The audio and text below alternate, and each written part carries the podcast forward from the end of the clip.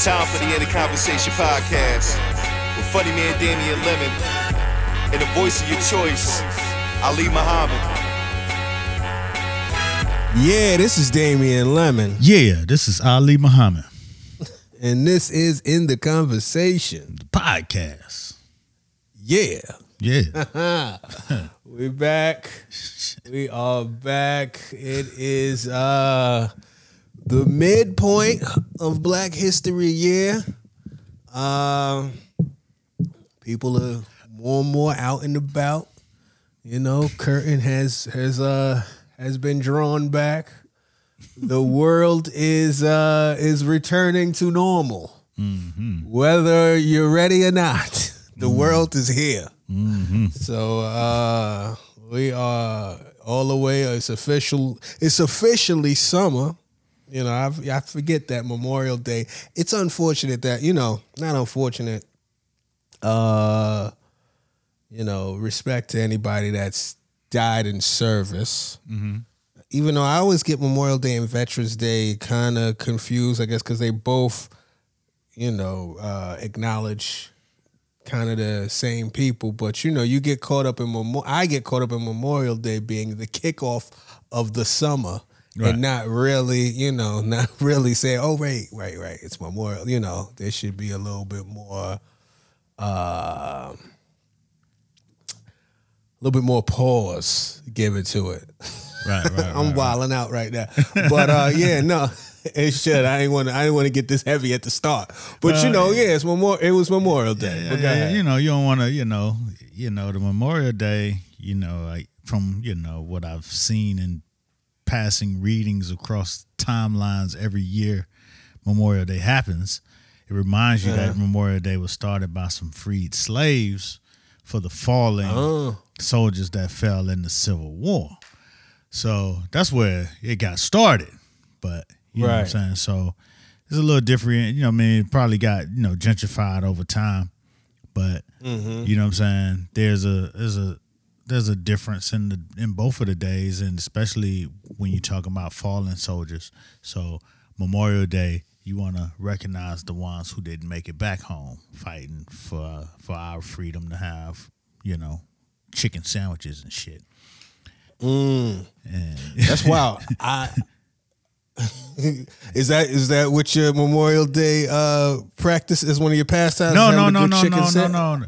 I mean, traditionally, for real, for real, I'm gonna be honest. Mm-hmm. I lived in Miami. It was summer all year, so Memorial Day was Oh, just a, a day off for real, for real. I didn't really recognize people celebrating Memorial Day like with my own, like, oh shit, people celebrating this shit. I was in high school by the time Right. I realized that people were celebrating Memorial Day. You know what I'm saying? Okay. So Mm-hmm. um, we my, my one of my homeboys was like, you know, hey, we going to Amelia Earhart Park for Memorial Day, and that's like, you know, it's a it's a park that you don't usually go to. It's a bigger park. It has like a lake that people swim in and that type shit. Um, mm-hmm. but you know, they were going out there for Memorial Day and having a cookout. That was the 1st mm-hmm. time I, I was I had to be 11th about 11th 12th grade. You know what I'm saying? Mm-hmm. Because I met this girl out there and we had a good time in the lake. And you know what I'm saying? That's what makes me remember. Oh shit! That's the first time I ever celebrated Memorial Day was that day at Amelia Earhart Park. That's interesting. You know, I didn't even really know. I don't think I was aware of that angle of not that angle, but that the backstory of slaves in Memorial Day. It's probably my first time really putting that together or hearing that. Uh, I can't really track the first time. Maybe college that I celebrated Memorial Day. That's if I'm thinking really hard that I consciously celebrated Memorial Day. And it's funny that you know you saying that you didn't really see Memorial Day as what it is until high school, and that you know obviously Miami is summer all year round. but as for somebody from the north, especially somebody that was actively celebrating that holiday, Miami is so closely attached with Memorial Day that you know what I mean. It, it, it almost feels like that is the only destination. It's at least top three destinations, Right. especially for black people to say, mm-hmm. "Oh yeah, I'm going to Miami." It's like that's the default type of thing. So it's interesting. I'm curious as to when that started. No. I mean, it's very interesting because, you know, we did a lot of work to help Miami Memorial Day flourish.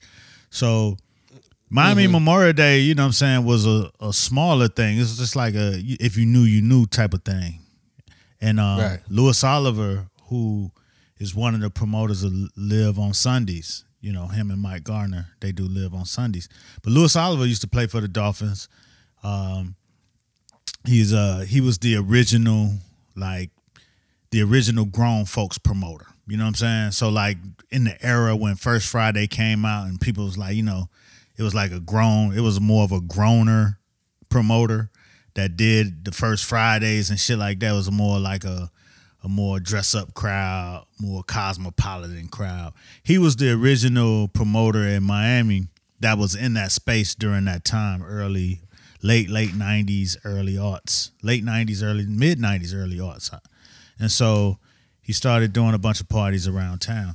But when he had this idea to create an urban fashion week in Miami, and you know saying it was basically bring the urban fashion lines down and celebrate like you know they do New York Fashion Week or Paris Fashion Week. So he had this idea to have Urban Fashion Week in Miami, and he did it uh, the first year. Probably you know probably it was semi successful as far as what he was trying to get done. It was like ten thousand people, and then the next the next year, me and uh, Kenny Mack we went down to meet with him to see if we could partner to try to make it bigger and get Vibe involved and bring artists and shit like that.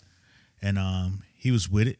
So the next year, which was probably um, 2001, I would say, and we we we went all in. We put our full force behind it. We ran ads for it in the magazine. We did a big ass tent on the sand and threw parties in that motherfucker. And um, we got Outkast perform, Luda. You know what I'm saying? It was like a Nelly, I think. It was just like a, a big ass party under the tent on the sand. It just it was dope. The whole weekend was dope. But you know that that audience went from maybe 20, 10,000 to maybe, you know what I'm saying, 45, 50,000. Mm. But then the next year we did it, it you know, it went all out because now you got promoters from all over the country coming in to promote parties. It was a thing. And, you know, for me, I recognize, I was just telling one of my promoter friends, Pat Nix, this the other day, that promoters are really, they are really some of the most important people in culture. You know what I'm saying? They pay your favorite artist. Your art, favorite artists get most of their money from brown paper bags. You know what I'm saying? That bag they talking about comes from promoters. You know what I'm saying? And promoters, they look at what culture is doing and then they create ways for that to exist and for business models to exist within that. So I feel like promoters are some of the most important people in in culture. And so mm-hmm. so with him coming up with this idea, now you got Miami Beach serving 250, 300,000 people. And they didn't actually want that. They didn't want it. They didn't want to have it. It's just, but once it's out the door, it's out the door. You know what I'm saying? Because people know how to do Miami. And what the city of Miami Beach was doing was the by the third year, the second, third year, I think Luke was was involved with doing it. And they didn't want to give any permits. So we couldn't get that permit that we had on the sand anymore. So, you know what I'm saying? We was trying to give, you know, you got 300,000 people coming to Miami. Shit, it's only so many clubs that they could fit in. You know what I mean? so mm-hmm. it's like, let's do something big where it's like a concert on the sand and you take all those people off of the streets and put them somewhere safe where they're entertained and they're having a good time. Nah, they don't want to do that. They don't want to give the permits. The the uh, of course the residents who live there, they don't want these motherfuckers coming in their town. So a lot of them leave town. A lot of the club owners that didn't want that audience in their clubs, they would just play either not open or open and just play techno music and you know what I'm saying and you know resist the audience that exists in the space. So what you got is a bunch of people with no with nothing to do, but black people will figure out how to do anything. You on the beach, it's beautiful women. You know what I'm saying? You drove, you got a trunk full of liquor. You got, you know what I'm saying? You got your weed or whatever, whatever your vice is, you already got it because, you know what I mean? It's to be hard to get in a club and all that. So you already got all what you need in your trunk. So they learn how to just have fun on the street, riding up and down, walking up and down, drinking their own drink. Fuck it, because the restaurants don't really want them everybody just doing what they shit. We gonna have fun regardless, and that's where I think the city of Miami Beach created the environment for where a lot of shit happens during that weekend because you got all these people and and really no outlet. So Right. you know what I mean. So it's funny you said that. I you just brought up. I didn't plan to talk about that, but you just when you said Miami and Memorial Day, it all connected. Nah, that's respect to the architects. That you know, and uh I feel like now that you give me the timeline, I might have been at one of the first early ones. And then I felt I definitely I'm almost positive I was at one of the vibe situations, but I know for sure I went out there. What? Uh what year you started oh, that um, vibe? I started that vibe at 01, but I didn't I don't think I went to any Okay. um any real event situations till probably like 03. Oh, But I think I went to Memorial Day Mm-hmm. in uh, Miami in 01. Me and my Yeah. man Kev, we went down there, and I think yeah, that was cracking. And I might have went maybe three times, but what I and and you, you definitely seen the influx grow quick, Mm-hmm. right? Because the first time it was wild. I got I got some interesting stories. I tell you, I have to tell you some shit off mic, but uh, it was it was a good time. It was it was fun out there, but um, it was it was chill. Like it was it was it was some shit to do. It was party. It was parties or whatever, but it wasn't like super duper crowded. But when I went a little later, a few years later, I it was it was overflowing. You know what I mm-hmm. mean? Like you said, there wasn't. It didn't feel like the like Miami Beach could accommodate everybody that came down. People was just down there. Right. People was down there. Motherfuckers was just like as long it was like a one big all day let out. Right. You know what I mean? People out there going up and down the strip. There's scooters, all types of shit. Right. There's wet willies was on fire. There was Right. it was it was it was crazy. What I what kind of turned me off too, and I guess it's in response to the fact that they wasn't enough accommodations or it wasn't as uh yeah, the people weren't I don't want to say welcomed, but it wasn't a, it wasn't They accommodated. You- you know they, they weren't weren't welcome. Yeah, they weren't well, and that's what turned me off because the police presence Right. Was OD aggressive. Like it was, it was, it was re- like you couldn't, you couldn't stand anywhere. Ah, You got to move from there. You got to move from there. Like you, at that point, I was like, okay, you got to find some other shit Right. because, yeah, you didn't feel welcome. You felt like you were in the way. You know what I'm And- saying? And see, yeah. and what that was is like, okay, we we're gonna put this police presence out here and make them feel uncomfortable so they won't come back. But Right.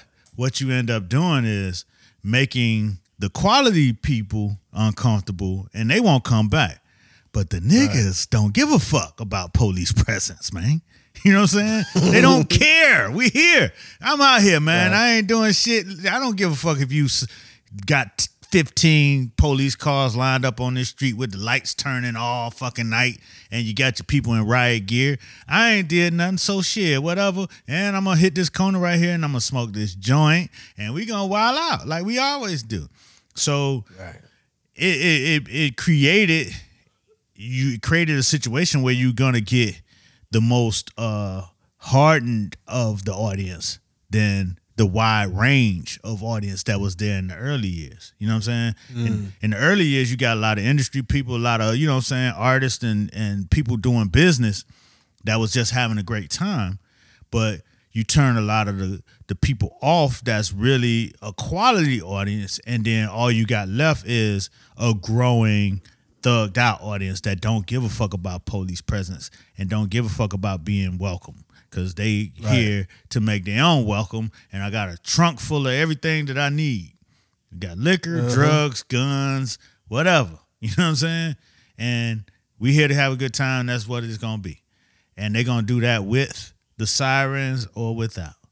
So Right. that's you Yeah. know, that's that's the the you know Miami Memorial Day, but it was a good time.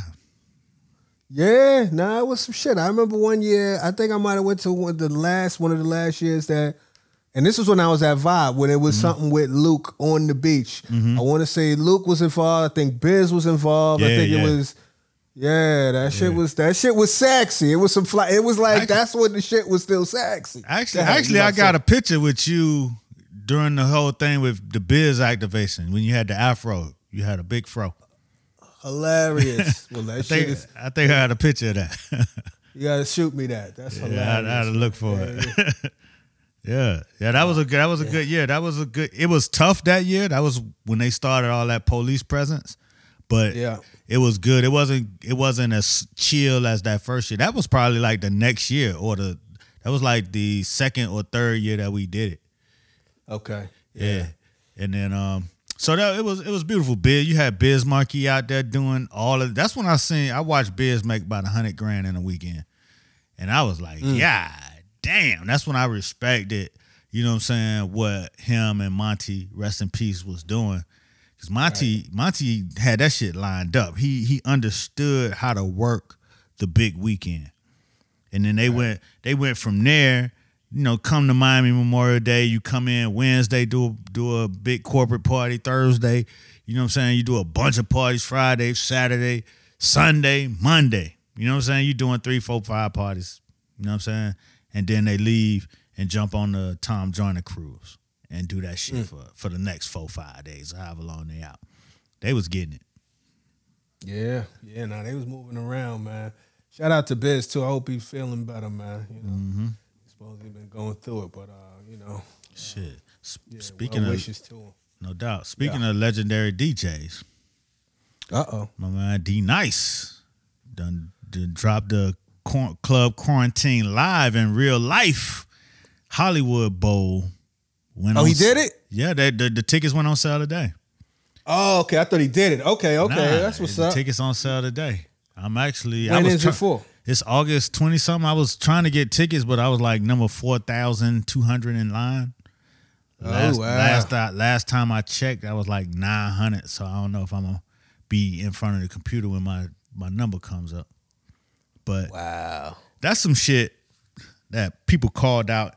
Remember in the early quarantine days, Uh-huh. and you know DJ D Nice would come on, and then the the comments would be the club, Right. and everybody be, oh, what up? You know what I'm saying? You know what I'm saying? What you want from the bar? You know what I'm saying? They, people was imagining all Yeah. of these people in a real space, and I think one um one of those nights when it was remember he was flirting with Halle Berry and it was like Barry Nice.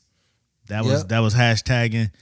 Somebody in the comments said, "Yo, I can't wait till this shit is over and we could do this shit in Hollywood Bowl." And I saw that shit with my own eyes. You know what I'm saying? And and today he he announced that he was gonna be in Hollywood Bowl. You know what I'm saying? August 28th or 29th or something like that. Which is like, you know what I'm saying, life imitating the comments and shit. You know what I'm saying? Yeah. The Sims come to life. Yeah, it's Yeah. like real. It's like, yo, this is is is what is wild that we went through that one, and then mm-hmm. to come out of it, and then to see things start to manifest themselves in real life from the comment section, which Yeah. I feel, you know what I'm saying, my own personal theory of the mind, that the comments are the new hip hop. Not that they're replacing music, but that space where hip hop held, where you learned shit and you communicated and that shit was moving fast and every time you heard something it might have been new. Or you know what I mean? It was it was like you was learning from other people in other places. I feel like that type of shit is happening in the comment sections of lives of you know what I'm saying. You, of course, YouTube is like a racist comment section, but whatever. You know what I'm saying? But like especially like live and Instagram, like the comment section is a very robust living organism. You know what I mean? That's outside of the actual content that's being produced. And when you in there, you you realize that these people have their own language, they doing their own thing, they dropping their own memes. It's you know, it's a it's a culture to watch for me. If as a cultural anthropologist, self proclaimed, that's something that you know what I'm saying in future tense we'll look back and say like, yo, this was where culture was being created in the digital space. I agree with that. It's funny. I was listening to this. Uh, was listening to a podcast a couple days ago, and it was about, you know, it was it was similar to. I mean, it kind of took on that same point about, and it was bigger than just the comments, but you know, like the comments in the internet uh, makes culture so much more available to everybody. Like, you know, people outside of various communities get access to the slang and culture and you know whatever of mm-hmm. these communities. You know what I mm-hmm. mean? You could be real far away and you could know the latest slang. Typically, you know, before the internet, so many things were regionalized, mm-hmm. and you would have to kind of actually be exposed to the environment Right. to be like, oh no, they say that here, and then Right. you go back to where you from, and then you, you know, you bring it on. Now, that shit, all you got to do is log on, you know, and it, it is true. And another thing is, I like that the cultures with the, uh, you know, so much going on in these comment sections. But it, it they are every comment section, not everyone, but there are there's a sensibility to certain platforms comment section. Like the YouTube comment section is a lot different Yes. than Toxic. The, the, the, yes, it, it could be way toxic than uh than the D nice quarantine club quarantine comment section, which is which is a good a good place to be. You know what I'm saying? Whereas like the baller alert comment section is funny as shit. But you know what I mean? It's different. It's different comment sections. That would be a funny versus in itself. Right. Comment section versus. But um, yeah, nah, that's kind of cool. And last thing, I just want to just jump back to what you said about uh promoters. You know, promoters get a, a bad rap, but you know the point that you made, it is like they are like day trading culture. Mm-hmm. You know what I'm saying? Because they really putting their money up. They be invested. That's why a lot of these promoters be stressed and trying to figure out a loophole and pacing and you know what I mean somewhere within the venue because they gambling. It's a different type of crypto. You know what I mean? Like shit, they said they were supposed to be coming here. So yeah, salute to the to the to the promoters that have made a career of it. You know, Yeah, the promoter, That- man, the promoter, like outside of what you're given in your day to day life, you know what I mean? And, you know, you got the restaurants that's in your community, you have, you know, the church or the, the shopping plaza.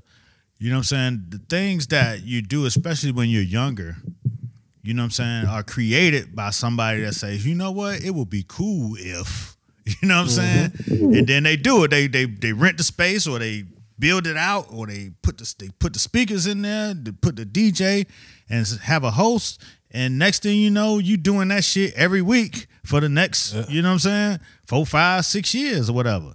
For Yeah. for me growing up, Luke and Ghetto Style DJs were the promoters that promoted 90% of the shit we did. You know what I'm saying? Mm-hmm. And as we mm-hmm. grew older, they started doing different shit like the clubs. And then then Luke finally ultimately had Luke's on the beach, which was the first black club on South Beach. Which that was before people was going to South Beach like that. Only people who had South Beach, it was still it was under construction. It was just you know derelict buildings and shit. But the gay clubs, they had they whole they they owned South Beach. That was the only people that was really out there, old people in the gay culture. You know what I'm saying? And then Luke put Luke's on the beach out there.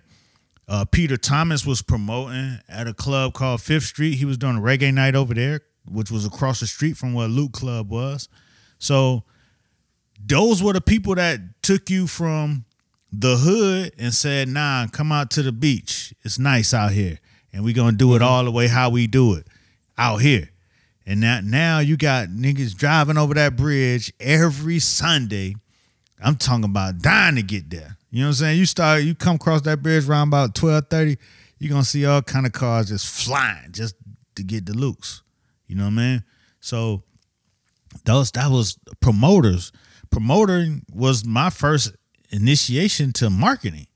Cause when when mm-hmm. when Luke booked the Sunshine Skating Rink to do the Pac Jam party, when when it came on the radio, they didn't say the Pac Jam party at Sunshine Skating Rink because Sunshine Skating Rink was a white skating rink.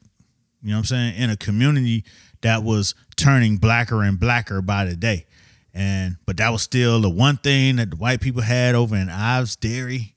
You know what I'm saying? They go in there, they playing Holly Dolly and you know Sun, KC and the Sunshine Band most days. But on this particular night, it was the Pac Jam skating rink. That's what they said on the radio station. The niggas from the hood didn't know that it was Sunshine Skating Rink. All they heard was Pac Jam Skating Rink, and they headed out.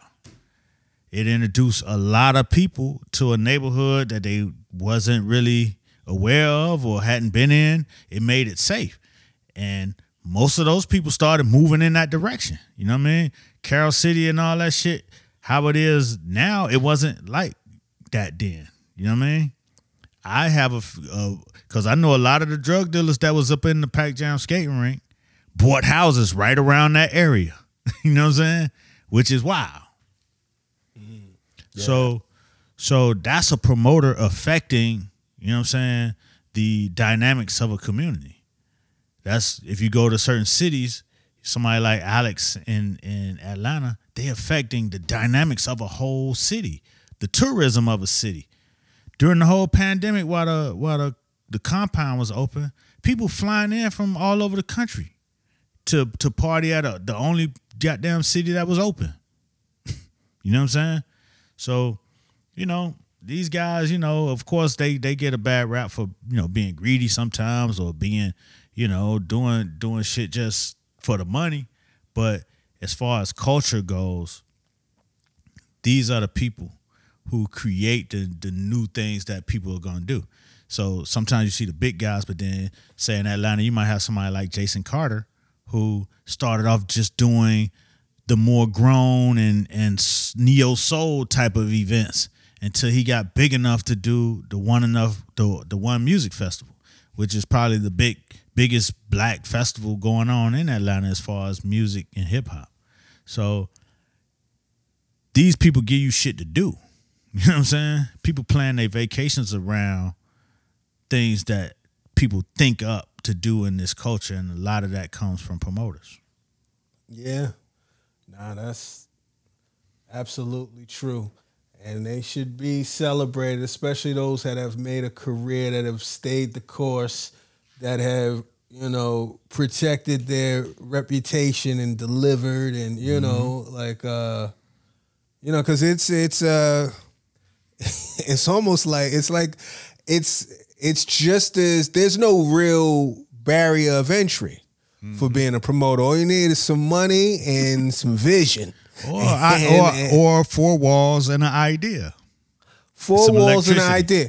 Yeah, you might not even need you might not even need too much money. You know what I mean? Maybe somebody uh, underwrite you or whatever. But yeah, just four walls, an idea, and hopefully you can draw a crowd. Right. You know, and it is because shit. There was a time when I was promoting. I used to promote back when I was in college, and some days it went well, some days it did. It was like the stock market. Some days you lost your shirt, some days you was enjoying it, some days you was popping champagne, you know, like and it was it was, you know, it's, it's back in the day. But what I one of the things back to your part about marketing, one of my favorite because I think that might have been what drew me to it because I always liked events and things like that, and you know a big a nice show and you know a good party. But what appealed to me probably most about promoting was the idea, coming up with the idea, coming up with the name of the party, coming up with the flyer, how we gonna freak this flyer, how this shit, who we gonna get it out to, where we gonna promote, who's the crap, like all of that, like all of that, like that anticipatory portion of it. Like the crap, the when the people come through the door, that's almost like, all right, bet we we got it. You know what I mean? Or at least when the people leave. And if there's no mm-hmm. incident, then it's then it's a success. But when we start seeing the line, like that's like that's the payoff to all of the ideation to where you was like, oh, I knew this one was gonna be one. Cause there was times when we used to we used to, I used, we used to do this shit. Shout out to Surreal Entertainment. It was me, Sense, Drama, my man Mingle, West Man. Out. It was a lot of us, but it was Surreal Entertainment, which is already a little uh, esoteric for a name for some for parties. But I remember some great ones and then I remember some terrible ones. I remember we did this one party at this club in Atlanta called Industry. And that shit is gone, it's way gone now. But um it was I think Keith Sweat Brothers Club. And Oh, I was about to say that's that's what they used to say was Keith Sweat Club. But yeah, yeah, yeah, yeah. It was, it was, it was probably both of them. Probably obviously they did it together, but that was who we dealt with. And it was a fly club, you know what I mean? It was a fly little club. It had a lot of elements, as my man Sense would say, like different rooms and how it looked and shit. And I and I was I was inspired by how I did. This is when I was first kind of learning uh illustrate no, Photoshop and Illustrator. Shout out to DL Warfield. That's when I was interning for him. So like when he would leave for the day, I would have the computer. You know what I'm saying? I mean the shit I get the time with the computer and I'll be trying to learn whatever little bit of shit that I learned throughout the day. I get to experiment. So I remember making this fucking this flyer. The name of the party was Evolution. that shit was. I remember the flyer. I learned how to kind of do. I guess it's like embossed or debossed font. So, mm-hmm. and I started to learn how to use gradation. This is early. This is before, like, this is like, yeah, this is this is where you had to still go out and get these shits printed. So this was some investment. This wasn't just a mm-hmm. JPEG that you could put in the world for free. So I remember evolution. It was um it was a like a turquoise flyer with like it would look like a drop, like a drop like kind of like forming with some ripples cuz I was into the ripples. These are all new things that I was learning like the party was really being informed by what I could do or Photoshop. So I had evolution coming out of the thing and I guess it was like the you know the evolution of man, the evolution of party, the evolution of whatever the fuck, you know, the people rising from the uh from the from the sea or whatever the fuck, right? And the flyer was very like avant-garde. Like it didn't really scream a jam. You know what I mean? But I was like, nah, this gonna win evolution. And the, the team was with it. Okay, all right, it's different, but you know, shit, we were coming off of a win. So you know, when you're coming off of a win, your confidence is a little different. You ready to roll the dice again and the club was fly, you know what I mean? And um and it was also this was right before the grown and sexy era, but it was one of those things where, you know, you in college, you wanna, especially if you start to dibble dabble in like the industry. You know what I'm saying? You start being around the industry, start to be around people that are a little bit more a little older than you, got a little bit more money, a little bit, you know, quote unquote, sophisticated. You know what I'm mm-hmm. saying? Mm-hmm. You start to aspire to wanna, you could aspire yourself out of your demo. You know what I'm saying? Like you still, You yo, you can, now? Say it you again. aspire yourself out of your demo. You could forget that you in undergrad and that you know a lot of motherfuckers ain't got no money. A lot of motherfuckers probably can't get to this place. A lot of people they want their shit a little bit more f- like straight and direct. What's going to be? What's the vibe? I need to be able. I need the, the vibe to kind of jump off the flyer.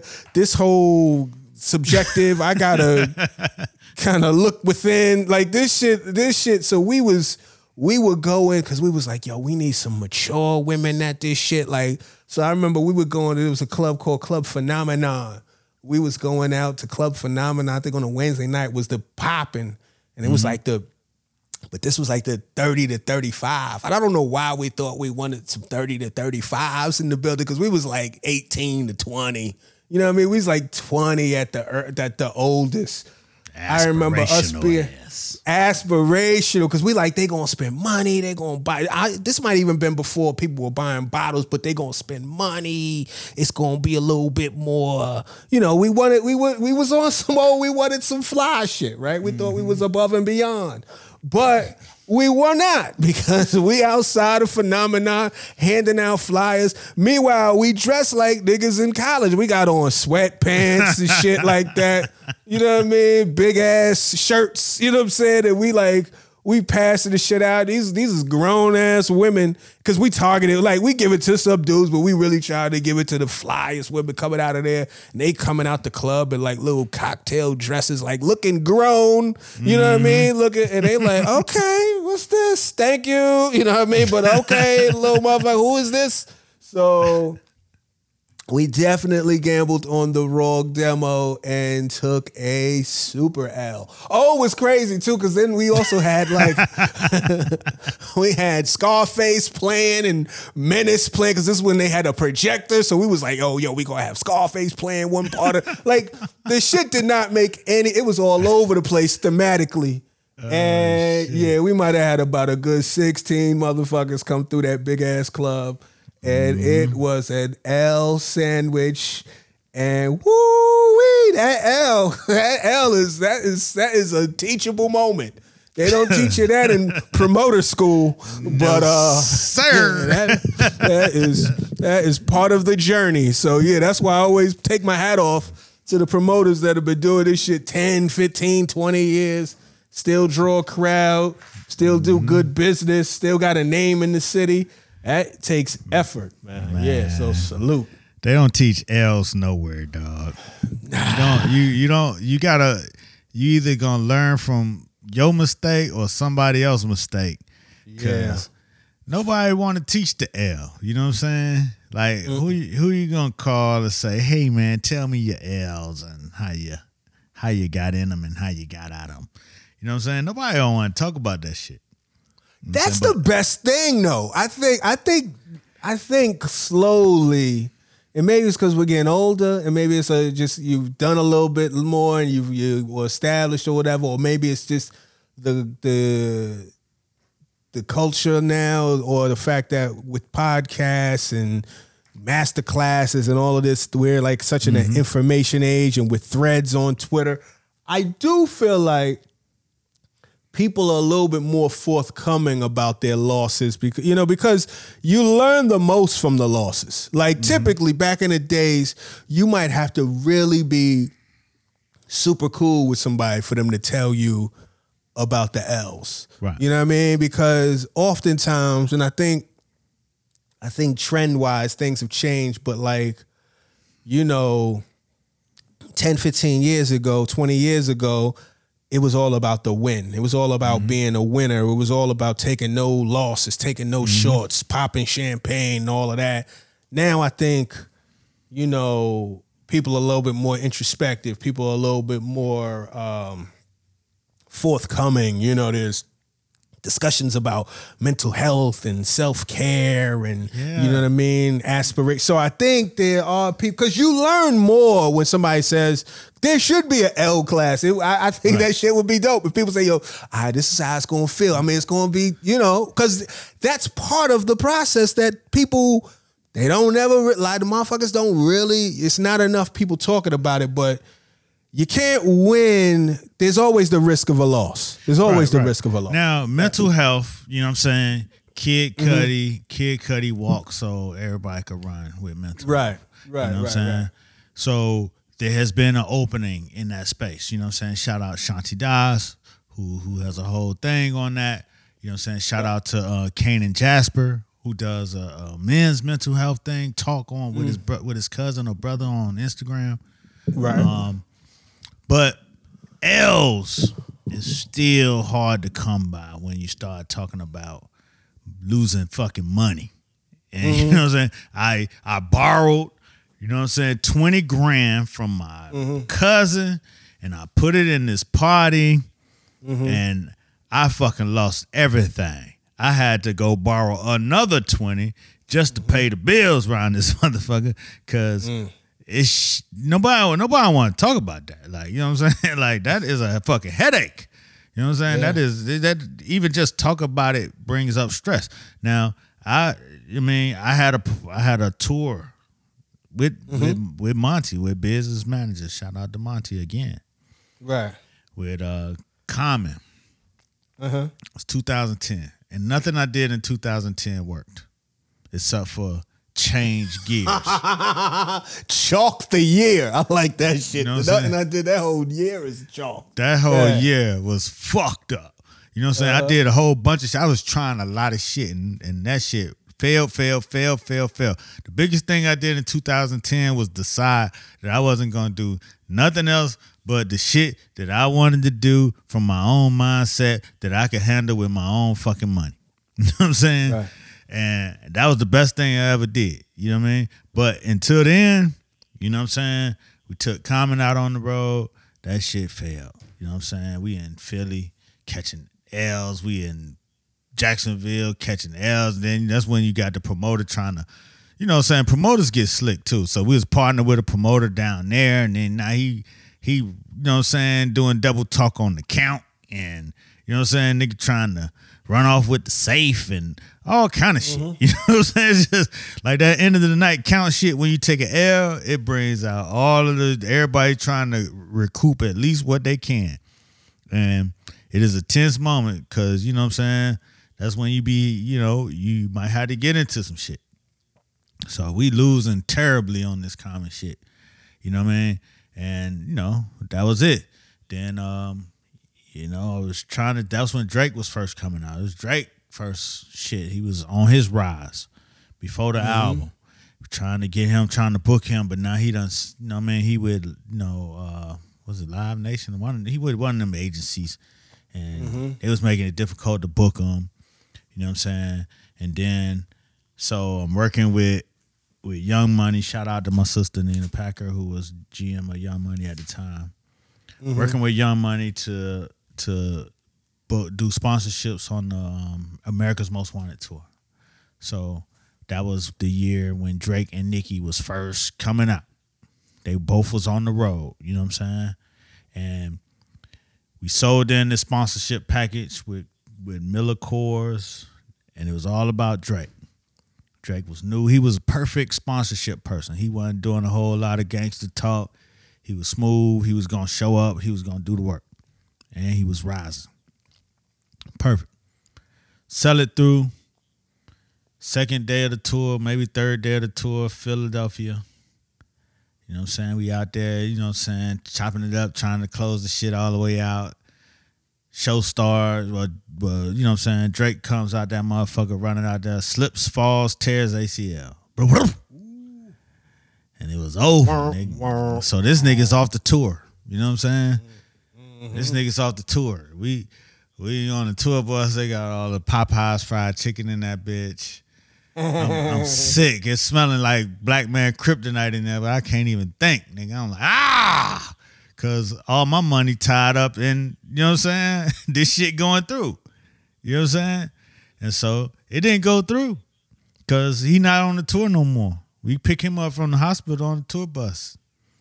He told my man, they had to they had to they had to cut my jeans. I'm like, nigga, your jeans, nigga, you cut my whole life. Fuck My your mortgage. jeans. nigga, shit. Fuck your jeans. But it was a teachable moment for real because that's when I decided, you know what? I'm because I already had the idea to do the video shit and do the content shit. And I was like, you know what? Fuck. I'm not selling nothing else for nobody. I'm not doing shit.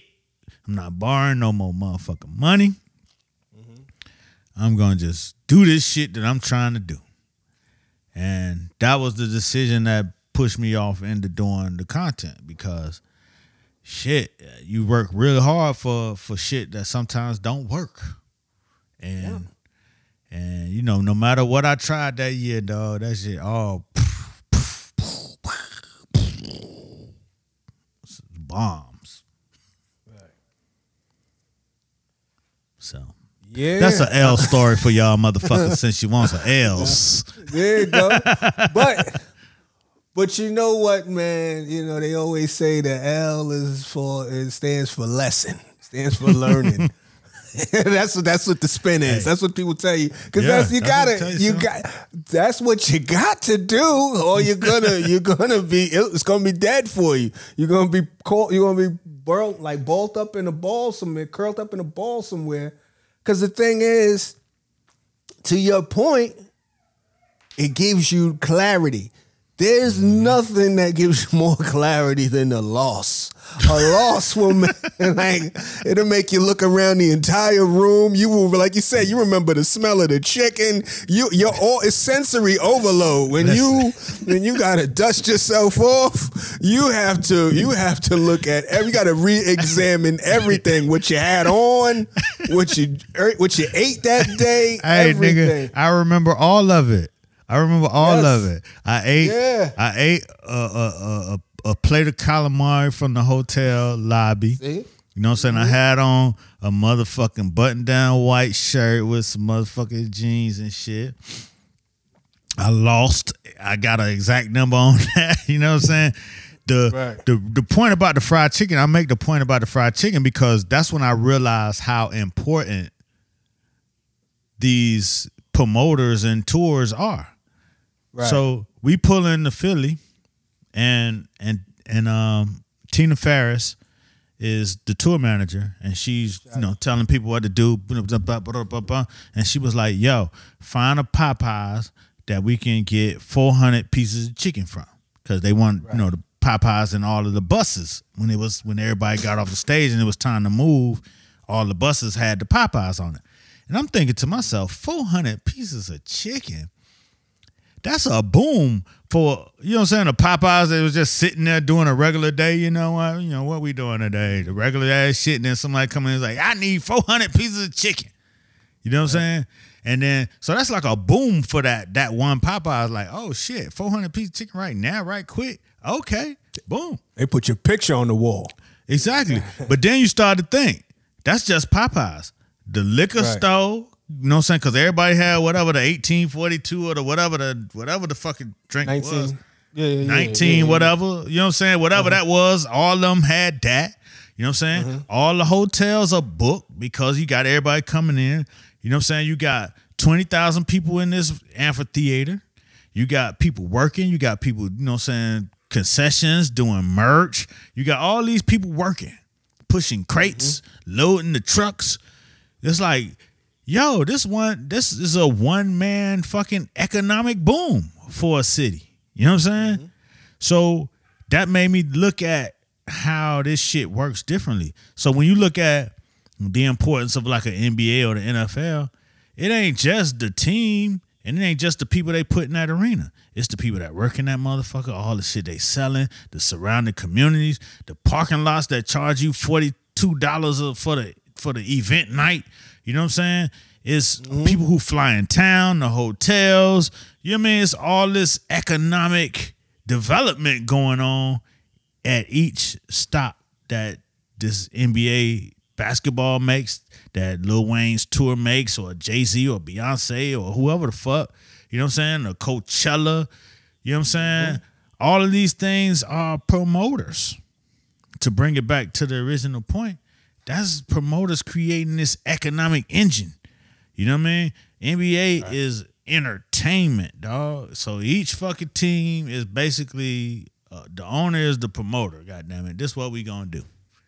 We gonna make this team dope. We gonna bring in the best talent. We gonna build the best arena. You know what I'm saying? And shit, that's how it go. Yeah. That's why they say it's to be a movie because it's a full on production. It is true. It is true. Yeah, man. I think you gotta lo- you gotta lose one to really appreciate the wins and all of that shit. No, because it, it uh, like I'm trying to tell you that clarity that you get, and it don't even have to be losing as a promoter. Like you could lose a job. You know, I like mm-hmm. I remember when the recession hit, and everybody was losing their job. Like I think the mythology of job security was kind of debunked in a certain way, where everybody was like, you know, yeah, get yourself a good job, get you some job security. But when that shit ain't there, then you got to realize it's like it makes you have to confront, like, well, what do I want to do? I ain't really like that job anyway, and it turns out they didn't like me either. So now, I mean, what am I gonna do? What can I do? What's my where my passion lie? If I'm gonna gamble, maybe I should try to invest in myself and things happen. Things happen. You know, you're you're a little bit more you're a little bit more ready to say, fuck it. Let me try mm-hmm. this. How much worse can it get? You know what I'm saying? And maybe it might get even worse for a while, but if you commit to it, hopefully at some point that should have spin around and then you got a great story to tell. You know. But uh yeah, man. Yeah, buddy. Yeah, man. I'm gonna have a great story. I'm gonna have I'm gonna have the greatest story ever told when by the time I'm fucking finished. Cause shit, yeah. all these all these L's. but Got to, man. I done Yeah. stood up after all my L's. You know what I'm saying? I stood up and I you know what I'm saying? This this is the thing that, that I would say about L's to any Mm-hmm. young people listening that may have be they may be right now in the middle of a L. Mm. You know what I'm saying? Think about problems and, and losses and all that shit. Only way to get past them is to go through them. You know what I'm saying? You had to stand. Like if you lose somebody money, you got to go talk to that person and let them know. You know what I'm saying? That you know, however you gonna resolve that shit, you got to resolve it. Like if you if you, you know what I mean, if you owe and you you fucking you fail, all you got you got to confront that shit dead on right away. Cause the longer you you hold and wait and cry and sit in the corner and think, that shit only make that shit worse. And then you come out the L with three, four, five more L's. You know what I'm saying? So my thing is if I'm gonna take the L, you know what I mean, I'm gonna stand up on my shit. I'm gonna, you know what I'm saying, I'm gonna continue to put one foot in front of the other until you correct the shit. You know what I'm saying? Until you discover some new shit. And by the time you when you get into your new shit that works, that that information that you got from the L and the people that ain't at your throat because you know what I'm saying, you have settled your your situation with them. You know what I'm saying? Then you figure you feel everybody's back in your corner and you moving, and then you can move in a way that's smooth and that that that that is resolved from you know what I'm saying your previous lessons. You know what I'm saying? Now you're on to your blessings. Right. Right. You know what I'm saying? But you got to get through your stressings first. Okay. Okay. Keep going. Spitting. Oh shit. Nah, that's real shit. That's real shit. That's coming to a meme near you tomorrow. Oh man. so what else is going on, dude? Oh shit, man. Oh man, I'm cool. What's good with you? Man, I'm chilling, man. I can't complain. You know, just uh in the world. You know, no, no, not yet. I'll be in the world. I'll be in the world shortly. I got a date on it. I'll be in the world shortly. You, you got a But- date? yeah, I'll be in the world. I'll be in the world. What, know what, you I'm got a show? Oh no, no, no. Well, I, I'm gonna put my avails out, and then I'll have some shit. Okay. I have some shows. I got a few things coming out, and I gotta, you know, fuck it, man. It's this What's your date? time. Um, middle of June. It's the middle of Middle June, of it's like June. June 10th. Yeah, yeah, yeah, yeah, yeah. Be in the world, in the world, in the world. Yeah, Shit, they're on June Yeah. 10th, right around the corner. it is. It is right there. It is right there. So we, I'll be in the, I'll be out there. So, so when you say you put a date on it, right? What is what does that mean? What does it mean that you put a date on it? Um, what does that mean? Shit, that means nigga went ahead and got the shots. So I had to get the shots Okay. and shit, and then after you know after the shots, you got your your couple weeks post shots to where you ready to be in the world. Oh, So okay, that's- okay, that's okay. my- you ready for the ready for the world? Okay. yeah, that's my that's my doctor. Yeah, ready for the world. Exactly. That's my uh, is my uh, clinically uh, my clinical release date. When I get to really drop back into the world with whatever, and then.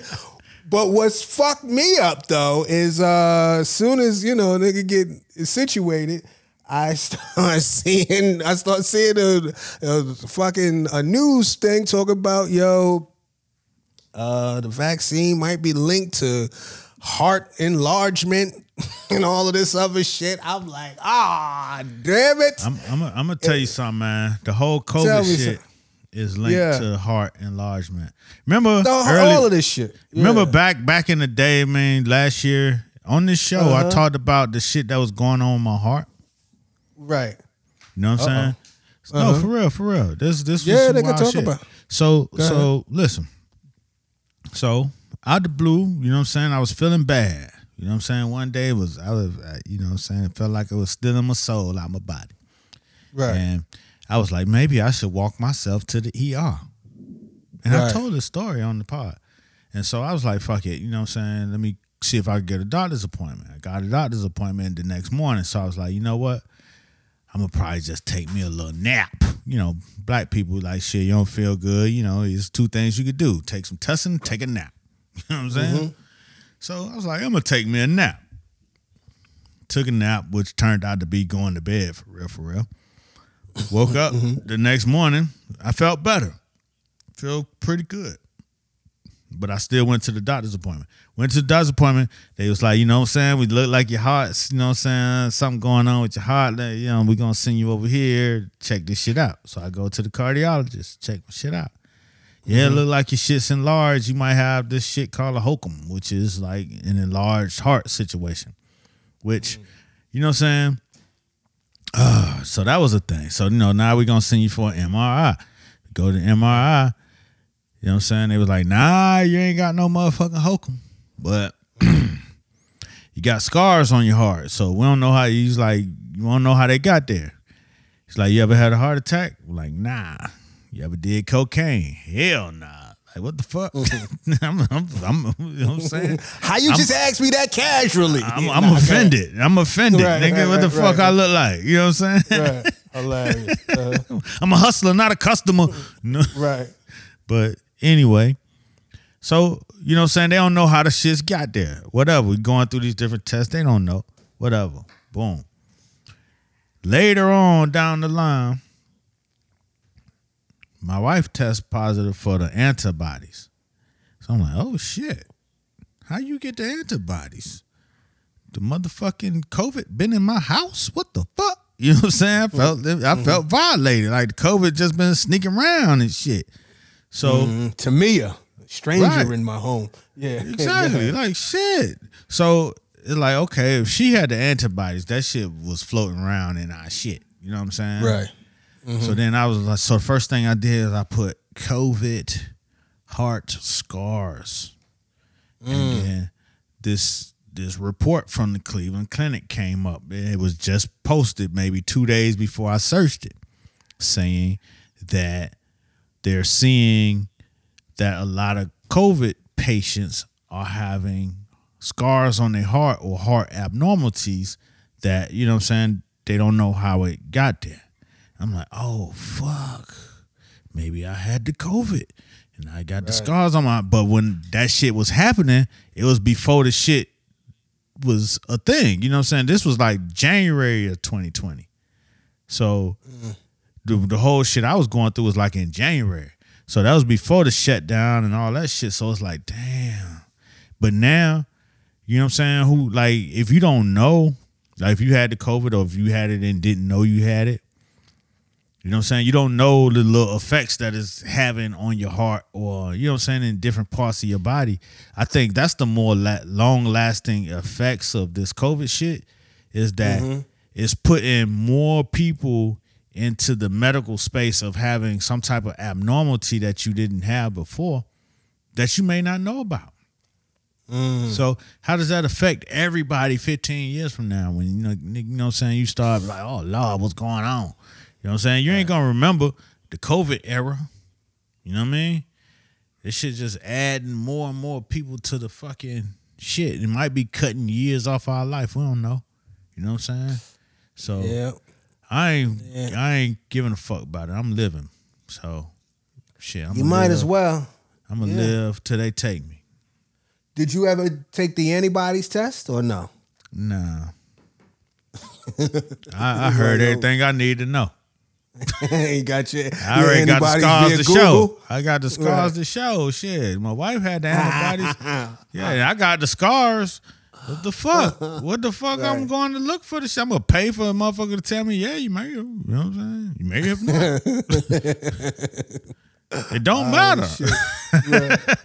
Right at this point, yeah, you got. It don't matter. You got the scars. It's like you got it now. You got to live accordingly. Yeah, That's another that's it. lesson for your motherfucking ass. That's old Prodigy. Until my death, I'm supposed to stay alive. No doubt. Survival of the fittest. But I don't Oh, want to yeah, be a Prodigy though. Shit. Oh man, don't do that. Rest don't do that. Rest, in- rest in peace. Um, but you know, shit, we all online. That's my brother-in-law always say. You know what I mean? Nah, Like, we going- definitely, we all- definitely, we definitely Yes. online. right, right. There ain't no way you're gonna escape that. I don't know when just- your number gonna get called. Just like I'm waiting on my D nice number to be called. Shit, which Right. gonna come first? Oh shit! Well, hopefully, ho- hopefully you get to go to the Hollywood Bowl. I don't hope so. Damn. Ah shit. What was I saying? But um, uh, yeah, but that's shit, man. Other than that, that's it. Just just getting my my world together for that. Getting back in the world and all of that. But um, you know, summer's here, and I know. I know you kind of wanted to touch on some shit for a minute, so let's have this conversation. Uh, what's it? Yes. I just, I just, you know what I'm saying? I realize every summer, summer comes up, you know what I'm saying? Everything, you know, you get festive, you feel like, you know what I'm saying, busting a move. And I go to my closet and I realize that summer clothes don't last that long, man. Every summer, I never have shit to wear. You know what I'm saying? Fall, I'm good. You know, your sweatshirts and your your sweaters and crew necks and all that shit. That shit hold through the test of time. Summer shit mm-hmm. be gone. You be like, man, what the f- did I what did I wear last summer? And you be looking at the shit you wore last summer, like, man, that ain't even it no more. It's like, what is it about summer clothes that switches so fast where your last year's shit ain't the shit no more? Yeah, that's a good question. It's almost as if summer clothes, and I'd felt like this for a while. It's funny, I, I kind of felt like this way back, even back going to Miami for Memorial Day. Like summer clothes are kind of viewed as disposable little bit, you know? And I think the reason, my theory is a couple things, a couple, two theories that I got. One, uh, well, one, I the summer, the summer is it's the summer, right? It's lights, cameras, action. It's bright as fuck. It's being on stage, it's on set. You know what I mean? Like the sun is shining bright. Uh everything is everything is highlighted. You know what I mean? you need to look crisp because the light is on that shit. Shine a light on it. You know that song. You know what I mean? Like your shit should be crisp because it matches everything else that's going on. Everything else is bright. Everything else is in full bloom. You know what I mean? Them sneakers should be crisp. That that fucking that line should be crisp. That shirt that neckline should be crisp on it. You know what I mean? No wrinkles, whatever. You know, the whole shit is just. It's a. It is the first. It's like. It's the official real outdoors uh season. You know what I mean? Like winter, fall, and all of that shit. You're distracted by, you know, you going back to work, going back to school. you know what I'm saying? Like you going, it's getting dark early. So if your shit is a little, you know, if you got some lint on your shit, it might not show. It, sh it you know, you it it is a little bit more forgiving if you uh if your shit is a little stretched out. You know what I mean? Summer also the thing about summer is that's when you realize you got fat. You know what I mean? That's when it dawns on you. Oh shit, all this shit, all this shit that I did over the over the winter and the, in the in the fall, I gained a few. So these summer clothes from last time, they don't fit like they used to. Summer is everything is on blast. You got, you know, motherfuckers going to the beach, people taking you as much of your your body's exposed, all of that shit. So a lot of people want to dress it up as best as they can. And summer is like, you know, new this. So, you know, if there is a trend that's popping, this is people's, you know, uh embrace of whatever the trend is. It's about the moment. It's about being in the and then so a year later, that trendy shit is over with. They don't Right. we ain't doing that no more. So it's a lot of that. That's what I think. Right. But And- how you and- feel about and it? See, this this what you saying all that you made me realize something about myself. You know what Uh-huh. I'm saying? It's like you know, I guess this is what happens when people go to the shrink and the shrink be telling them some shit and it make you realize something about your own self. So Mm-hmm. you going to the shrink? No, no, I was like, you my shrink right now in this. Oh, okay. some right, close ahead, conversation. Okay. I'm just saying. I'm just saying. like- when you were talking, I realized Yeah. that when it comes to fall, you know, winter, you know what I'm saying? Not you know, just your your your standard shit. Like Mm-hmm. you ta- I put more thought into okay, I'm gonna buy this shit and I know that shit is classic. That's a classic style. Because I'm from Miami, so you know what I'm saying?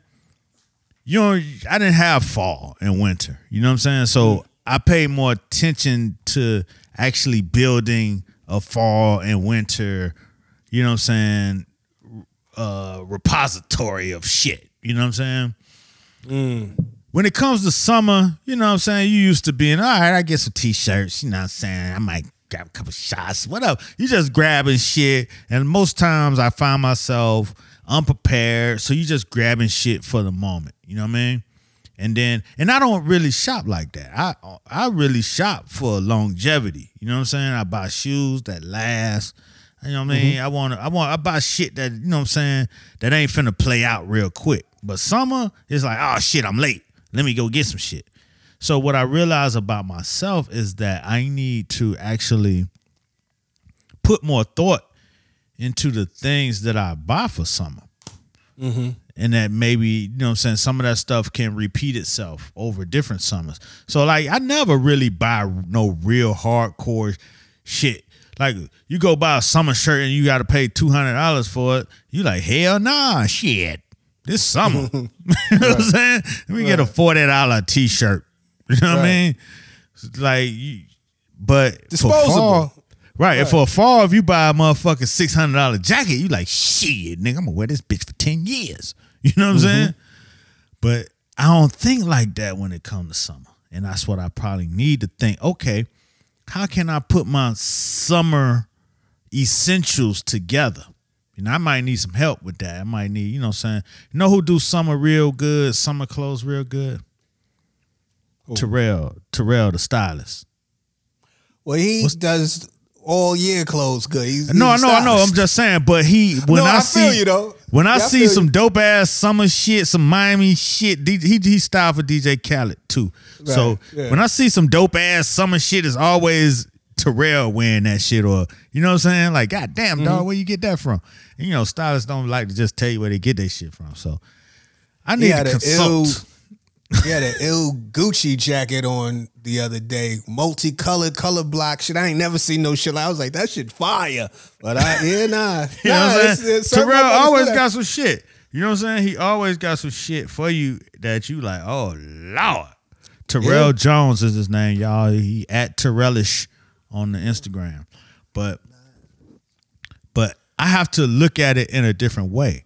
Cause in my mind, all other three seasons, my shit is solid.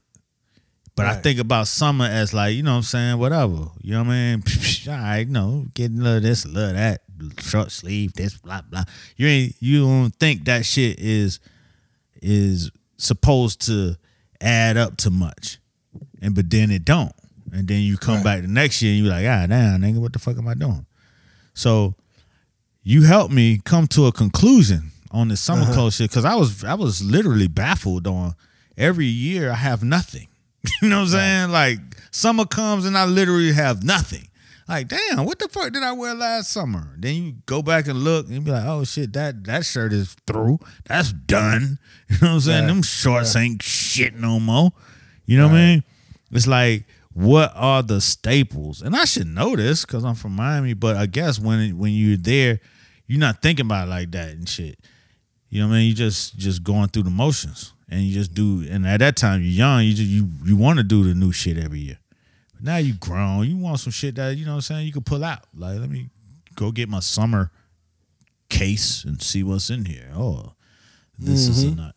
this is a nice resort wear. You know what I'm saying? Oh, this was Right. from the, you know what I'm saying, 2000, you know what I'm saying, 22 collection. You know what I'm saying? We're not, Yeah. You know, but I haven't thought about summer like that. And until this conversation, I didn't even think about summer in that, that way. Yeah. I think it also I think all of this shit has it it helps if you just have fun with it. You know what I mean? Don't make it that big a deal. You know, like obviously you want to be presentable, but there is no like there's no perfect outfit. There's outfits that get very close to it. There's motherfuckers that kill it. Mm-hmm. But more often than not, those people that kill it are people that enjoy doing that shit. Right. Like we talk about Terrell, you could tell he loved clothes, he loved style, he loved getting fly. Right. That's his business. shit. That's his business. That's his business. That's his business. But even if it wasn't his business, even before it was his business, you could tell that was probably Yeah. his passion. Right. You know what I'm saying? So and and people that don't even have a business in it, that just they like putting shit together. That's just there's people just like there's people that know how to dance, people that know how to fight, there's people that just know how to dress, and it's damn near innate. Right. You know what I mean? Like they because they don't they don't overthink it, but to the outside eye, they, they it, it's so consistent, it's so who they are that it looks like there's a process. And I'm not saying that there isn't a process. There's some thought that goes to mm-hmm. it, but it might not be as much thought as somebody who it doesn't come natural to or doesn't, they're not as invested in it would think. Right. You know what I mean? Some people just like, that's just how I feel. You know what I mean? Like I know people that just like, you know, because sometimes I've I've I've got into it. I've asked people, you know, shit, we've had Rachel Johnson on the show. Mm-hmm. And, you know, obviously there's there's definitely thought behind it, but at the crux of it, a lot of it is feel.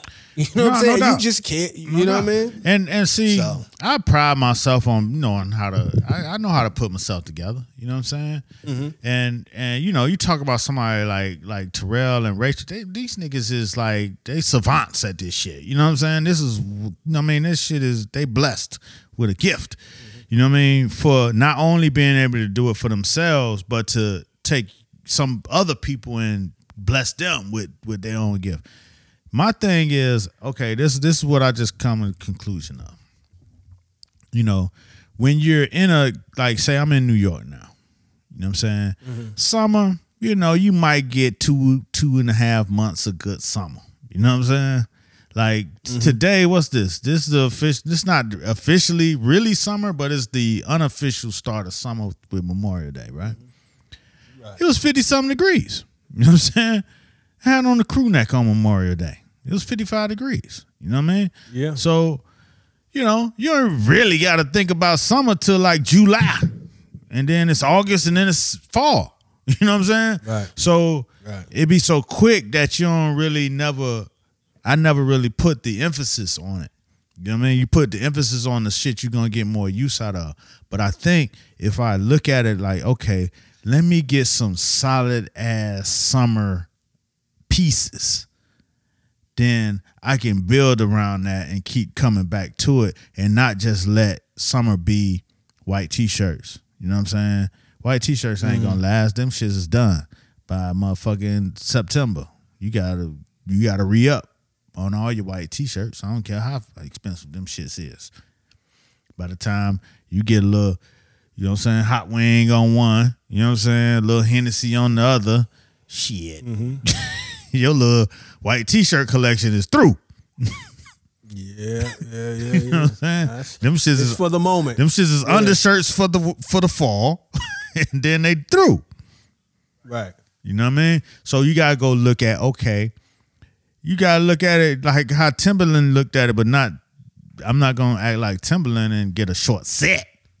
But Timbaland came summer ready. He had a short set on on his verses, a whole uh-huh. silk short set from the Mike Tyson '80s era. right, right, right, right. Yeah, yeah, yeah. Some resort wear. Yeah. Exactly. You know what I'm saying? Dapper Dan looking shit. yeah, Yeah, you gotta go get your resort wear. But I, you know, man,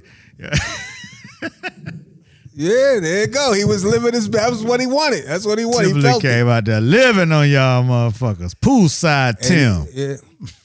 Hell yeah. Sweated all the way through that shit. That might be one and done. That could be a one. That might not. That can't be resuscitated by the cleaners for all of that shit. That nigga was. He was. Yeah. He was sweating hard than a motherfucker through that shit. Was translucent at the end of it. But it made a statement. It was for the moment. It was a line item. Because that's the other thing too. Back to your preparation shit.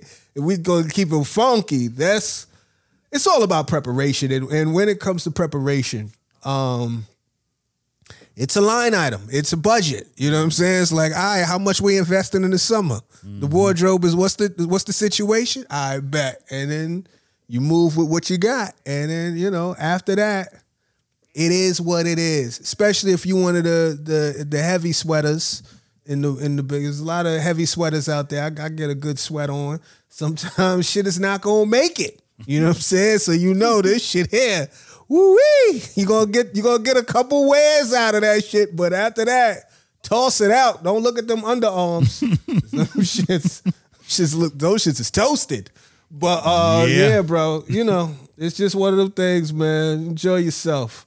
Um what was I'm getting ready What for you this think of this- though. But go ahead. Yeah. What I think of what. What you think of this uh this Naomi Osaka story? What Are you I- familiar? I, mean, yeah, I'm familiar with it. I mean, she tired of fucking dealing with that shit. She ain't want to deal with it this time. Right. She ain't want to do the press because she ain't want to do the shit. God damn it, she was Marshawn Mm. Lynch on their ass. I'm just here so I won't get fined. You know what I'm saying? Right. And now she, Shit. you know what I'm saying? She, you know, she she she has a lot to say. You know what I mean? Even through, you know, you know the the protests. She, you know, she would show up with the shit on her mask. You know what I'm saying? Right. So she has a lot to say, but then she she don't really want to say it to y'all, like the people who you know what I'm saying, who gonna misconstrue what she say, like the French press and you know what I'm saying. They already coming with an angle because she, you know what I'm saying. The the the black chick, you know what I mean. She done seen how it worked for Serena and Venus and all them. They been through this, you know what I mean. They the same motherfuckers, French Open, the same ones that banned Serena from wearing the cat suit that she wanted to wear because she had the blood clots after have given birth. You know what I'm saying? Mm-hmm. It's spe- specifically designed to help, you know what I'm saying, treat the blood clots. But they they banned that shit because it wasn't they style of shit. So they they're typically insensitive to our, you know what I'm saying, situation. So, you know, she in the point where she's the prime motherfucker, right? She's the Serena of 2021. And all eyes on her. You know what I mean? So all questions on her, all press on her. You know what I'm saying? That probably pressures her into a space that she probably not ready for yet. You know what I mean? And and this generation has the latitude to say, you know what? I'm gonna call mental health and I'm not gonna do the shit. Okay? Mm. Why you say it like that? I'm gonna call mental health. No, because it's like I'm going. I'm going. You. I'm gonna utilize that. I. I need a mental health day, mental health break from you, motherfuckers. You know what I'm saying? Oh, It ain't nothing new. People been saying it in different ways. Like Marshawn Lynch, he don't want to have to talk to y'all about this shit. You know what I'm saying? Why he want to do it? Why didn't Why didn't Marshawn Lynch want to talk to the press? Cause that shit is draining after you done fucking put your body on the line. You know what I mean? You out here banging and da da da. Then motherfucker come ask you the same stupid ass question that they asked last week and shit about some shit that don't even have to that don't even apply to you. It's like man, I I, I'm I can't do it. I can't do it today. Right. You know what I'm saying? And I guess that's how she felt. And this generation, they they more standing up for that type of thing because they they've seen it and they they utilize those options to say, you know what, I'm not I'm not with that. You know what I mean? Which is mm-hmm. which is a good thing because each generation has a little more freedom than than the, the generation previously, as far as when it mm-hmm. comes to to us and and people of color. You know what I mean? So her extending her her privilege to say, you know what, I'm the highest earning female athlete in the world. I don't feel like talking to you motherfuckers today. So I'm not. Well, if you don't talk to us, you're gonna get fined. Well, fine me, and guess what? I quit. I ain't even doing this tournament. Fuck you. Hmm. You know? Yeah. And now you know yeah, I- now you know I don't know how much having a rapper as a boyfriend, you know what I'm saying, you know, attributes to to your your cause, but shit. I won't attribute it at all to it, but I'm just saying they're a rapper and a tennis player, and they motherfucking living the way that they want to live. Hmm. Yeah, I, I respect the fact that she's in the position to kind of call her own shots in a way. Or at least she, you know, she's in a position to where she could pay the cost to be the boss. You know? Like if you're gonna find me, I'll eat that. Uh if you don't, you know, if if it's gonna get crazy and you're gonna you're gonna get rid of me, then let me leave and kind of I guess save face or whatever. Um But I appreciate uh, no, go ahead, what Go, no, I'm sorry. I was, I was, I, I know you was keeping continue. Go ahead. Yeah, I, I you know like obviously I fuck with her. I like I like I'm starting to fuck with her more because she's becoming more vocal or she's doing more and I think like you said generationally things change incrementally and people push it even further and one thing that this generation has that past generations didn't have was their own press outlets whether mm-hmm. that's you know you know the internet social media all of that shit so you could speak to your fans directly mm-hmm. right so, all right, I get it. I get it. I get it. But then I'm not. I see people getting upset with. I think it's called Roland Garros. is the the corporation that does the French Open and all of that shit. Um. So they they mad at them. I'm not mad at them. It's a thing. It's a it's a contract. It's a contract. It's something that's an agreement. If if you felt a way, if you got anxiety and depression and you felt a way about being asked these maybe to you trivial questions or have your game picked apart or whatever, whatever, and you don't really want to subject yourself to that because of your own mental state. Honestly, I think you could have had a conversation with them people. I don't know if they did or not. I don't think they did, but you could have had a conversation with the people as opposed to just preemptively just going to your Instagram or wherever and saying, yo, this is how it's gonna be. I don't want to do that shit. It is what it is. Well, we don't know. I mean, we don't know if she had. that's that- what I said. That's what I. That's what I said. I don't know. right. That's what I, I would hope. I would hope maybe there could be a private conversation because at that point now you making it a public thing. Now you Mm-hmm. you leveraging your fan base or whatever, whatever. And if you got the juice, sometimes you gotta pour it, right? Yep. You know what I mean? Sometimes it's a political act. Again, I fuck with her. I'm standing with her. Mm-hmm. I'm just I understand also business is business. Right. You know what I'm saying? Like you could flex that because you're at the top of the game. You are the, the Serena of the game, and you like, you know what? I'm not taking this shit no more. I had to endure this shit for X amount of years on my way up. Now that I'm here, I'm calling. I'm calling the shots. Right. You know what I'm saying? The rules get different. Just how they had the Jordan rules, and you know what I mean. Just how like I know Beyonce said, "Look, I'm not doing no press." Again, Right. You know what I'm saying? Unless I see the questions, but you know, like when you when you the shit, you could do shit like that, right? Right. However, however though, like if and it was funny, shout out to uh Ray Sani. I liked her take on it because it was there's a part of it that is there's a relationship between media and the the talent. You know what I'm saying? Because it's about the fans or whatever, right? It's like, and we might even talk about fans in a second, but it's about some of these questions are silly, some of these questions are stupid or whatever, but it's about access, it's about insight, it's about we saw what you did on the floor, we saw what you did on the court or whatever. We kind of want to get in your mind about maybe why you did what you did, just this access. Mm-hmm. Because part of the thing is if we create in this this platform for you to perform on and for you to show your talents and share your talents and compete we all you know I mean? We also want to be able to have access to yo this person was in our tournament. You know what I'm saying? We want you know this is shit. This is how we pay our bills. You know what I'm saying? Like this is this is shit. This press tent was sponsored by American Express who underwrote the whole shit. And if I ain't got the big dog they might not come back next year. You know what I'm saying? And from the door, it was kind of it was it was agreed upon that this was going to happen. Now, if it hadn't been agreed upon, that's a whole different thing. But if it's been agreed upon that you're going to do this, this, this, and this, every part of the shit ain't you know obviously you busting your ass and you playing the, the game or whatever, whatever. But if the if the contract is calling for some press involvement, then you're only entitled to what you negotiate. Right. You know what I'm saying? But- And and and it's just like if you don't do it, like either either then or you're gonna have to band with all of the other players and say, yo, fuck it. We're gonna revolt. we're gonna turn this whole shit over like as a unit. You know what I'm saying? We're gonna unify, we're gonna turn this bitch over. And shit like that happens. Right. You know what I'm saying? Things change and, and I'm all about, you know, shit.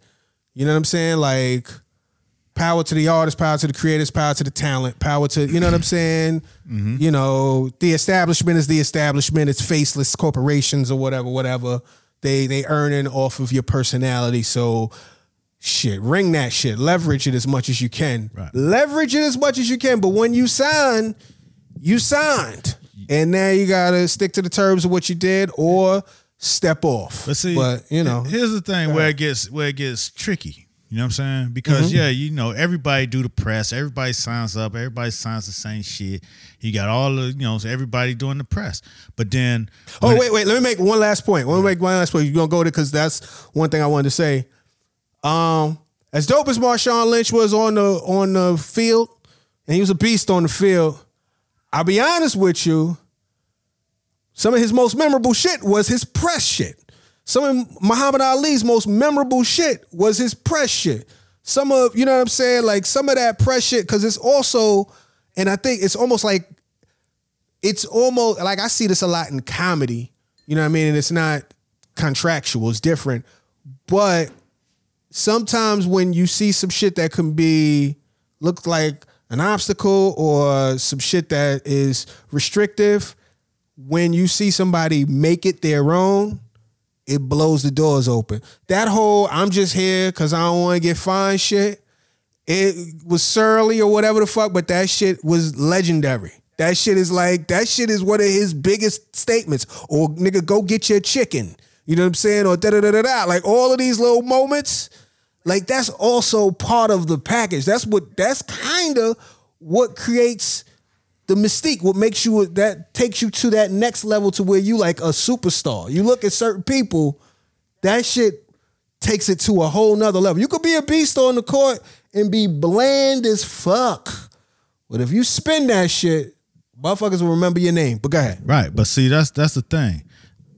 The way they spin it for, you know, some is different than when the way they spin it for others. So when you talk about tennis, which is a purely ninety nine percent white sport, you know what I'm saying? When they're talking to the white girls, they're not talking to them and agitating them the same way as they do a Venus or Serena or uh, you know saying Naomi at this point now. But we've seen it over Venus and Serena's career where the press actually agitates them and and you know what I'm saying comes at them in a way that they don't do to the other players. They don't do to the white men that that that play the sport that may throw a tantrum or break their racket. You know what I'm saying? It's it's it's you know that's that's competitive spirit. But then when they talk when that same press talks to our people, it's do you think you have a bad attitude or do you think you you know what I'm saying this unsportsmanlike or what what is going on with you, you know? So you you have to deal with that when you sit there and you see how they talk to this particular player who lost and then they come talk to you who won in a way that's aggressive and agitating, that shit gets old. You know what I'm saying? And yes, Venus, Serena, they had to they had to go through it. They had their times where they, you know what I'm saying, didn't handle it as well. You know what I'm saying? They had their times where they handled it very well. To even today, Venus is on there is talking about uh they she's doing a press thing and she's saying how the people that that you guys who are asking me these questions and throwing these things at me, you can't dim my light because you're not you you haven't done what I've done. You know what I'm saying? She said that's today. Like even she not even at the top of her shit. They still throw darts at her. You know what I'm saying? It's and it's the same way they do with Kyrie and LeBron, whoever the fuck. You know what I'm saying? They don't do Luka from Dallas Mavericks the same way they do all these other players. They they got they praise he's gonna be the future. Da, da, da, da. You know what I'm saying? So when these people have to go through things that they know that we may not know, that we didn't sit there and, and see how they did, you know what I'm saying, the the last seed uh white girl from Russia and and in her loss. You know what I'm saying? And then you come, you done won your shit, and and they coming at you like you they attacking you. Like over time, that shit gets frustrating. And and if you're in this era and you're living in a world where you control you can control your narrative and you're young and you're Naomi and you're like, you know what? Fuck that shit. I'm not with that shit this week. You know what I'm saying? Fuck it. You know what I mean? Yeah, she might take a hit, she might take a loss, but like you said, you said the Marshawn Lynch was his main shit, and he was totally against the shit. You know what I'm saying? So this may be her main shit. This may be her her stake in the ground that says, you know what, this needs to change for the girls coming after me. You know, mm-hmm. the, the way Venus and Serena handled it, it was a whole nother way. They had to really, you know what I'm saying, come with wit and fucking snapbacks and clapbacks in order to just right. be there. Like they daddy had to come with the clapbacks just for them to be like right. the, the video of, of the daddy with uh who was it? Venus saying that she was very confident and that she was gonna win. And the guy was like, Why are you so confident? Like they don't ask them other people that shit. He was drilling down, trying to break her down, saying, like, right. why should you be confident? You who are you to be confident like that? And her daddy had to step in and be like, you know what, man, fuck that. Stick keep going, man. Like, she not gonna answer that shit no more. Like, right. So imagine if they didn't have their daddy and they just had to take that shit over and over and over and over and over and over. You know what I'm saying? It's like right. people like Naomi, she's like standing up for her own self, saying, "You know what? I ain't gonna take it. Not not today. You know what I mean? I do the next tournament. You know what I mean? Because at the same well, time, as much as y'all, as much as I need the press, y'all need me. Hmm. Agree. Like, and I, and I agree with that. That's I agree with that. But my thing was, if it was a contract, it's a contract. You can negotiate all of that. And the other point is, like I said, there's a whole new platform available. Even though it's not as broad, you know, social media, you get to speak to the people that are invested in you, right? But to that point, um, and I've watched enough slave uh, content to to really speak to this it's been fucked up for us for a while. I mean, like, I trust me. I've been watching. I've watched. I'm done with it now, but I finished Underground Railroad and all of that. Um, it's always been. It's always been fucked up. That's part of the journey, right? Mm-hmm. And most of the people that we like in entertainment and that are on the big stage, sports, entertainment, politics, all of that shit.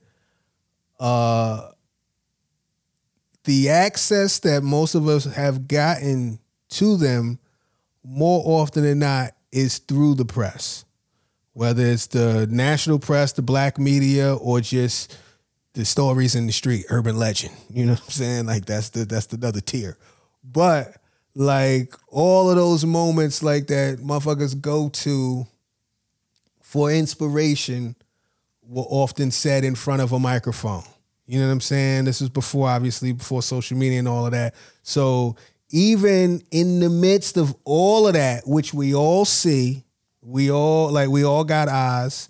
You know what I mean? If you if you're uh, black, you you see the injustice, but then in the midst of that shit, it's almost like it's almost like a, a N one when and you talk some shit like as opposed to like um look you can do whatever you want to do especially if you popping. You can do whatever you want to do. You can say fuck this shit. And that's my statement. Jay-z boycotting the grammys. You know what i mean? That's my statement. I'm not going. It is what it is. My absence will speak for itself. Sometimes you gotta boycott. Sometimes you gotta step away and hopefully that'll change the, the culture. I'm all about doing what you feel like you need to do especially if you have the agency to get it off.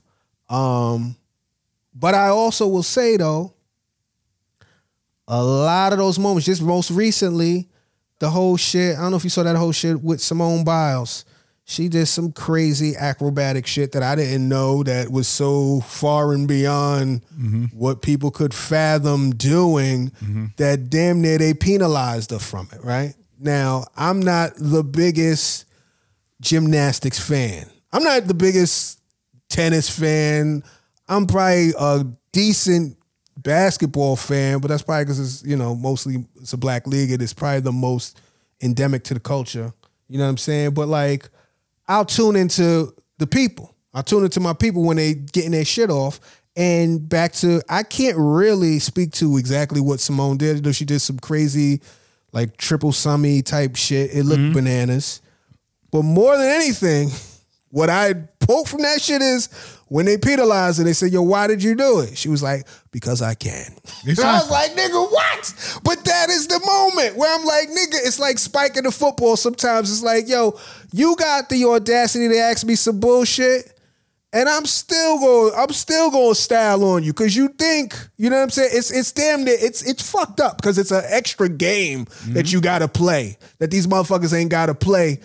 But unfortunately, and it, until it changes, and it will change, it's gonna be incremental as fuck. It's gonna take a while. Mm-hmm. But in the moment, while we here, that is part of the package of black excellence. Right. Is against the odds.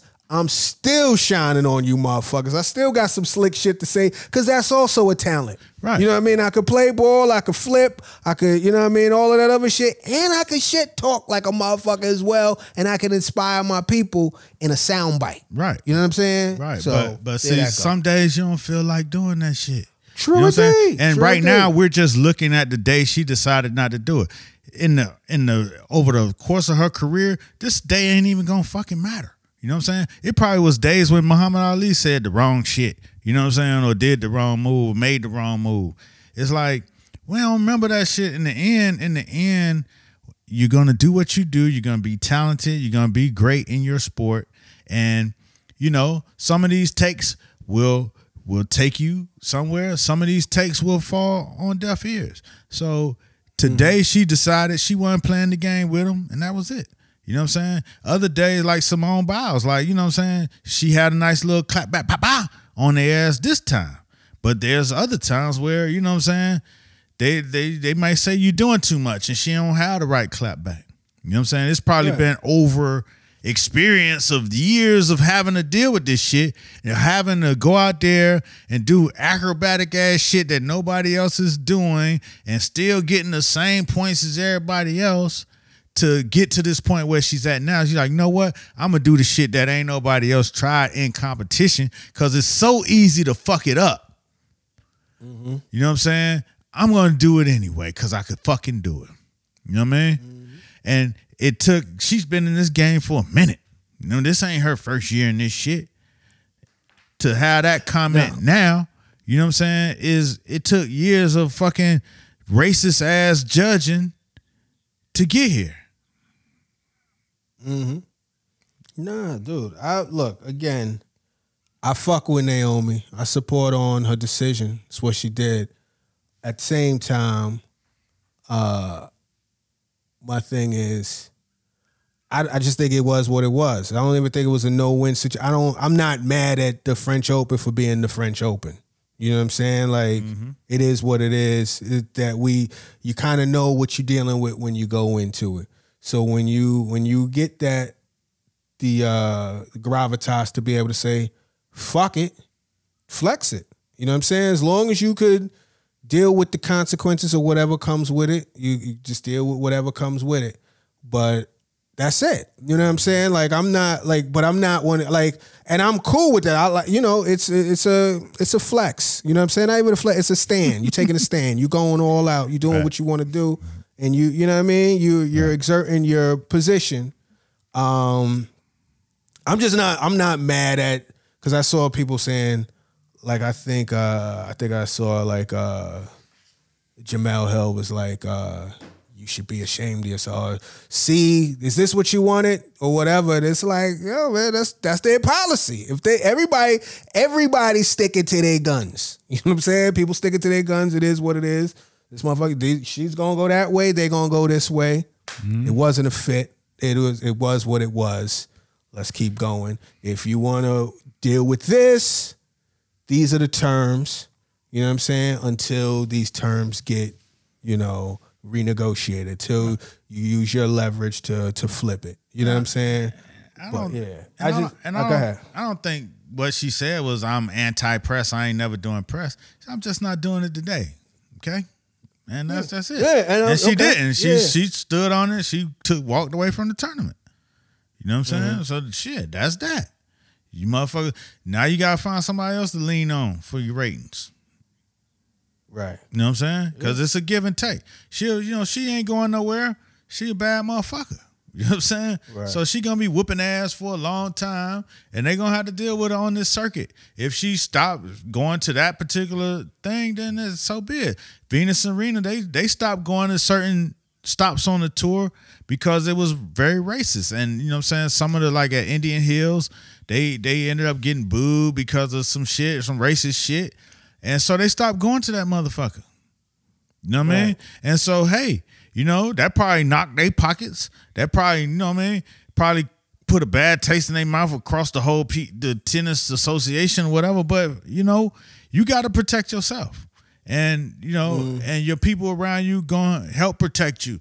And if if if stepping down for this one little tournament is gonna help, then hey, fuck it. Then you go on and do the next one. That's probably a whole lot more friendlier. She might get more love in Australia or fucking uh uh what's the one in London? Motherfucking Wimbledon. Wimbledon? You know what I'm saying? She might get Or more love. start her own shit. Nah, well, you know. We always uh, Houseway. Nah, but- Houseway.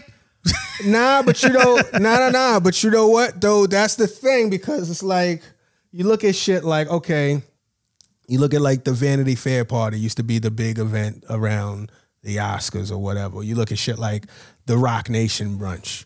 Mm-hmm. That's some. That's some. We start that. You know what I'm saying? That's some culture started shit, and Yeah. now that shit is damn near usurped. Or, or if you look at the shop, you know what I'm saying? Or you know uh, what Kevin Durant has been doing. Like obviously, what these other things have in uh, heritage and years and years in the game gives it, you know, it's it's esteemed or whatever. But if you got the juice, sometimes you pour that shit. You know what I'm saying? It was like, you know, so my thing is, you know, like I, I I'm always about like some revolutionary shit. You know what I'm saying? Like if you and the thing is, and but the thing also is, if you know some shit is some bullshit, you could try to turn it over. You could try to flip it. But if you know some shit is some bullshit going in, and you still participate in that, there's there's there's there's rules of engagement. You know Yeah, what I'm saying? and- but if you say fuck it, I'm gonna do my own thing. I'm going to just, you know, Jay Z not going to the Grammys, or I'm, gonna, you know, what I mean, I'm gonna start my own shit. I'm gonna celebrate my own shit. Go ahead. come on, they they didn't start their whole institutions. They still had to play the game. They Jay Z still released records with record companies. He didn't just say "fuck it," I'm gonna step outside of this shit. He started little things along the way. She probably could start things along the way, but right now she's a a, a player on the circuit. You know what I'm saying? She got beef with this particular um tournament, which she's gonna be on the next tournament next week. You know what I'm saying? So it's not for her to start her own thing because now you got to get all the same people that's not on your side to be on your side. The other players not on the side either. They they benefit from the way that the press do the minority athletes in tennis. You know what I'm saying? So it's not in her best interest to try to start her own tour. It's in her best interest to say, you know what? Fuck this particular tournament. I'll go play all these other ones and still kick all all these motherfuckers' ass. You know what I'm saying? Yeah, but they interrelated. They were that was the that was the part of the threat. They're interrelated. That's what made the threat so ill because it was like, yo, we're going going deep in the fine, mm-hmm. and then we'll a spot will you could get kicked off this tournament, and mm-hmm. we and we're down with these other four that make I guess the Grand Slam. Right. So it's like it's the But- whole little squad. but guess what? Back to But guess what? All them other tournaments ain't gonna play ball when you got the number one player in the fucking world. You know what I'm saying? Somebody gonna take her. You know what I'm saying? Cause she's the ratings. Yeah, they're gonna have some negotiations. There's gonna be some negotiation. That's about that was all I'm saying. You're entitled to what you can negotiate. You know what I'm saying? It's it's going it's it's moot right now because she stepped off, but I'm sure there's gonna be some phone calls going on because to her point, right now, her leverage is the fact that she's the draw. You know what I mean? That she's niggas don't want to watch it no more because the big dog ain't there. Right. So now we got to make sure that the big dog is happy. And when you the big dog, you could you could do shit like this. But my point, what I said is, whatever you negotiate is what you. That's all you're entitled to. So if you said from the door, "All right, I'll do this," knowing that you ain't want to do this, it's almost a little bit of hustling backwards, but it is what it is. Nah, but this is this is the second part of the negotiation. This the this negotiation that ain't at the table. This the shit that they can't control. When you got lawyers and The shit, wild contro- card. Yeah, this this the shit that listen. I know my position. I know my stance, and this is what I'm taking it. And we could we could we could do live without each other. Now you make your move. Now your move might be to call the other tournaments, be like, nah, don't fuck with those, don't fuck with. They're like, oh shit. She number one in this bitch, man. She drawing these ratings, man. Shit, I, I fucks with your French, but she gonna play in this motherfucker, and she gonna do Right, press right, because we gonna treat her right. So, so this is where she might change the narrative around how people talk to her. You know what I'm saying? Just like Marshawn, they knew the motherfucker wasn't gonna say shit. You know what I'm saying? They could still try, but they knew, all right, fuck it. You know what I mean? Nigga ain't gonna say shit. That's gonna be our clip, him not saying shit. yeah, And that helps But that's- that helps Coco when she comes to love and starts getting better. You know what I'm saying? That helps the next black girl that's coming up that's in the fourth grade now that's playing tennis somewhere. When she gets here, it's certain fights that's already been fought. So it makes it maybe a little bit better for them. It's better for Naomi because Serena and Venus fought this fight and had to take this shit and had to walk away from tournaments and and boycott tournaments and get fined and all that shit. So she could say, "Fuck it, I'm not doing press and I quit the tour, the tournament." You know what I mean? yeah, I don't know. Somebody, yeah, yeah. Muhammad Ali saying, I'm gonna stand up for what I believe in, and I'm gonna, you know what I'm saying, I ain't going to Vietnam and all that shit. I'm gonna get banned from boxing. It Mm-hmm. hurt him. Like he suffered financially. Yeah, You know what I'm saying? But you know what I mean? He that's what made him great in the end. again, I'm not mad at taking a stand. I'm with it. I'm not mad at taking a stand. But my point is, I was seeing a whole lot of like people mad at the institution for being the institution when they are who they are. But that's You know what, I'm makes the institutions change. When the people get Yeah, mad. yeah, you got to challenge it. You got to, well, yeah, I guess so. Or when the money's not there. Yeah, when the money People started could be changing. mad. People could be mad. That's engagement. But when the money start drying up or the ratings start going down, that's when motherfuckers say, "All right, well, hold on." You know what I mean? But if motherfuckers is angry, that's still engagement. You know what I'm Mm-hmm. saying? Shit, we just we just the motherfuckers you love to hate. No doubt. You know what I mean? So No doubt. it is what it is. But salute to you know Naomi for saying fuck it. that was that was a power move. It was funny because I had been watching it and I seen when they they went with their move. I was like, ooh, okay, this is interesting. Mm-hmm. He just said fuck it. I was like, ah shit, okay, this is what's up. It was like a tennis match. Yeah. you know what I mean? It was like, oh shit, ha ha, Well, ace. Speaking of taking know a motherfucking stance, Uh-huh. you know, last week we talked about the bonnets in the airport and shit. Oh, I saw this. That shit, Mo'Nique. that shit blew up after Mo'Nique. You know what I'm saying? Had a Mm-hmm. similar take. You know what I'm saying? In a different way. That Mm-hmm. you know what I'm saying is what we was talking about. The bonnets, Uh-huh. the bonnets are taking a stand, my nigga. Motherfuckers Yeah, is, is- you can't tell me, nigga. I'm gonna wear the bonnet. Where the fuck I'm gonna wear the bonnet? And and I the- even see the- it's it's a whole crop of niggas out here that's posting I stand in support with the bonnet. and these niggas got on bonnets. and like Yeah, niggas got I'm bonnets. like, wait. Nigga, I got a I got a bonnet, man. I ain't been in the barber shop in over a, a fucking year. This I don't wear that shit in the world. My nigga, But, uh, now my, nigga, my nigga on Twitter say the simplification of the American black male is real. and you got all these niggas with bonnets on, talking about bonnet gang for life. Uh, like you know, know, the in- bonnet gang. the inter- internet is a weird place, man. You know what I'm saying? Because you know you got people who do shit just for the clout, just for Mm-hmm. the sake of being contrarian to the conversation that exists, and you know what I'm saying. I want to say this though because once the bonnet gang stepped up real strong, I had to look at what Mm-hmm. I was saying and what I was thinking, and this is my thing. You know what I'm saying? This is my point on the bonnets and shit. And it wasn't, we didn't even just talk about bonnets. We talked about just, you know what I'm saying, looking wild in the motherfucking airport. Now, I don't give a fuck. I don't give a fuck about you and your bonnet, period.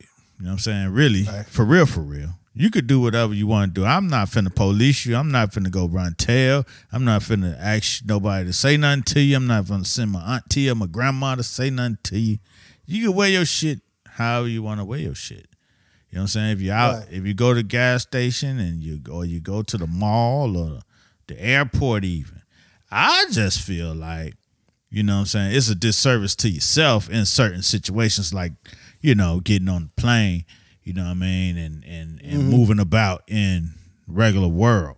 Now you run make a Walmart run, you know what I'm saying, motherfucking corner store, gas station, round the corner, drop a plate off to your mama whatever.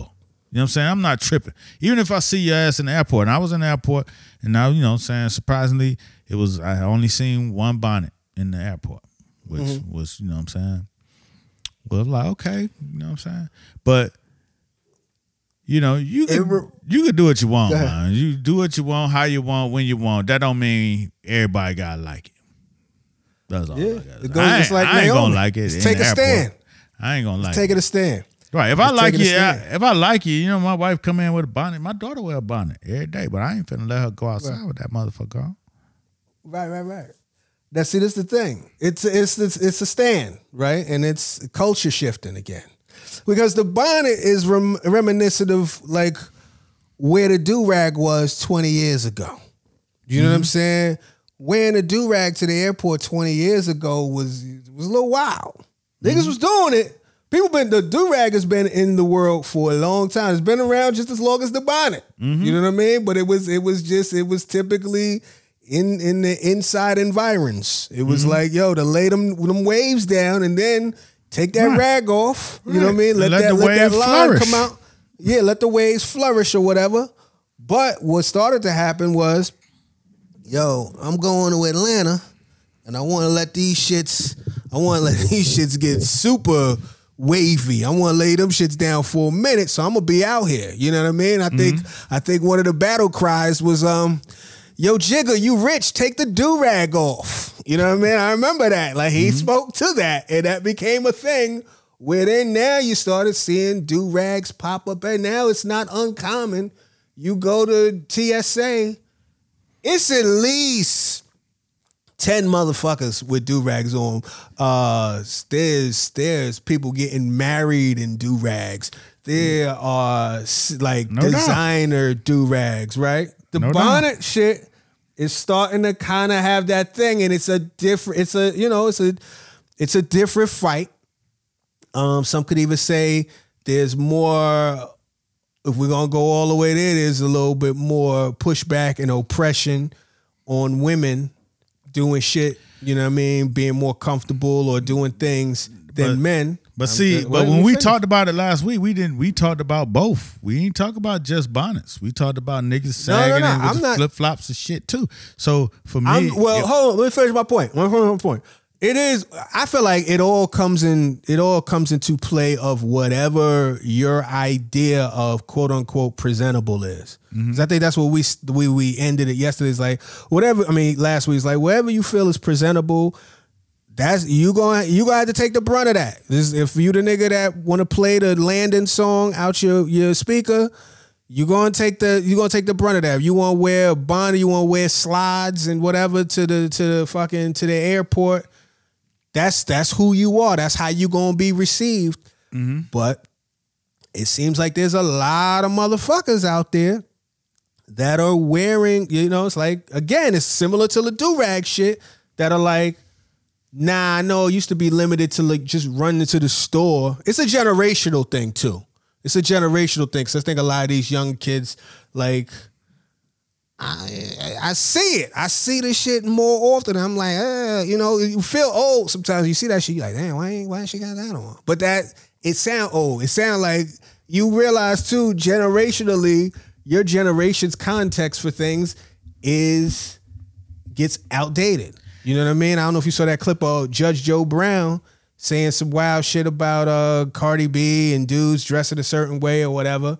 And any of his peers might have been like, here, here. But if you 25 years old, you like, nigga, if you don't sit down somewhere, you know what I'm saying? It's a different reality for certain people. Well, I ain't even, I ain't even, I ain't even gonna break it down to no generations because I, the crack era was what started all this shit. Where it was just like, I got money, so fuck all that shit. I'm wearing whatever the fuck I want to wear, how I want to wear it, when I want to wear it. And we saw that. We saw it. We saw the, you know, how style and all that shit was democratized to where, you know, niggas just did whatever they wanted to do when they wanted to do it. You know what I'm saying? but I think over time, what it is is what we what we don't understand sometimes is that every action has a reaction. You know what I'm saying? And as long as you you're you're down to accept the reaction, then you could do whatever the fuck you want. If you want to wear your bonnet, however you want to wear it, wherever you want to wear it, that's cool. But there's gonna be some reaction to you wearing it, regardless of the fact of how you feel or what you think. You know what I'm saying? Yeah. There's gonna be some people be like, oh god damn, what the fuck? Yeah, you can't come in here like that. And then it's gonna be some people like, look at uh, the bonnet gang. You know what I'm saying? Right. So right. I think what people get confused with this shit is is that if somebody says something about it, then it's a it's a you you know you're policing women's rights to do whatever, or you're policing a man's right to wear his do rag wherever. It's not that. Right. It's the the fact is if you wear it, there's gonna be a whole lot of different sides to it. You know what I'm saying? What regardless, when you come in to the airport and if you catch a, a more difficult time getting through that motherfucker than others, then you know what I'm saying? That's what it is. That's you chose to say, you know what? I'm standing with my look and how I feel comfortable, and you, you motherfuckers need to be cool with that. And it's gonna be a whole line of motherfuckers who ain't that cool with it. You might Right. get a little held up at the ticket line. You know what I'm saying? You might not get that's the best service that you want. You know what I'm saying? Mm-hmm. Because people judging the whole situation. And it ain't cause, you know what I'm saying, it should be that way. It's just cause that's how shit go. You know what I mean? Yeah. I know I'm Ali Muhammad. Go through the airport. There's gonna be a lot of scrutiny at different points coming into that motherfucker. Right. Just cause of my name. Not cause I'm black. Right. Just because my name is associated with terrorism. You know what I'm saying? So it's gonna be a lot of scrutiny coming up in that motherfucker. It ain't got much to do with how I dress, but how I dress got much to do with how I communicate through m- this situation. You know what I'm saying? Right. It's going it's going like how how I how I receive my attitude and my my you know how I come through is going to have a lot to do with how successful I am with getting from the check-in to that plane. Cause any motherfucking variable of the shit could throw the shit off. And as the people have told me, we don't have to let you on this motherfucker. It is uh, to our discretion to refuse service to anyone. And y- your terrorist ass ain't getting on this plane today. Not because I'm a terrorist. It's because my name. That's before they even looked at me. You know what I'm saying? And, mm. and then when they look at you, they gonna have their own other little things they gonna add to it. So my thing with that in navigating police, you know, TSA, whoever, my mm-hmm. thing is that is to be highly conscious of how they looking at me based on what I got on, what I like. I'm a, I might wear some, you know what I'm saying, sweats, pants, and some motherfucking hoodie, and you know what I'm saying, be driving down the street. You know what I'm saying? Right. But if I get pulled over and I got that shit on, I have to be thinking, all right, I know I got on the hoodie. I know, I, you know what I'm saying. So let me counteract that with this and that and the, and the motherfucking third. That's why when I go take my ID picture, I smile like a motherfucker. I be smiling. You know what I'm saying? Cause I, I like to smile anyway. So I want a motherfucker to mm. know. When they get my ID, they they gonna be confused off the rip. Like, what the fuck? Why's this nigga smiling? Nobody smiles on their ID. Ali Muhammad mm-hmm. smiles like a motherfucker. I'm cheesing on that bitch. Like, ha ha, great day. So it's already throwing them off. And I'm conscious, I'm very conscious of that and aware that my first interaction with them is gonna be that ID. Whether that's at TSA or the police. When police pull me over, my shit is out the window before they get to me. Huh? You know what I'm saying? My motherfucker license, but I already nigga run it. Go go check my credentials and look at my smile. You know what I'm saying? They know it's something different happening. Yeah. And you that can't you also know- all yeah, you you, ahead. you gotta let people do what they do though. They everybody gotta navigate their shit. And I think that also, well, we extra have to navigate it, as we said earlier, because that's just being black, right? Mm-hmm. Being black is like part of the the struggle or the existence of being black is always fighting to normalize your full existence, mm-hmm. right? Because motherfuckers is wearing bonnets, people that's wearing do rags, or people that's wearing dreads or whatever. It's because that's what they did with their hair. That's mm-hmm. what they. That's how they. That's how they style their hair. So the reason this person got a bonnet on is because they want to protect the style of their hair. The reason this cat got his waves on is because he want to make sure his waves is is crisp and shit like that, right? And in a black community, it's understood because we all black. It's a shorthand. We understand it, right? But since the world ain't all black, and since we get judged by just being black, even if you got a suit on, you know what I mean? You could uh you still being judged by being black. Now obviously you black with a Muslim name, so there's even more to that. But it's like the fact to even think, yo, I'm gonna smile in my passport photo. I'm gonna smile on my driver's license photo.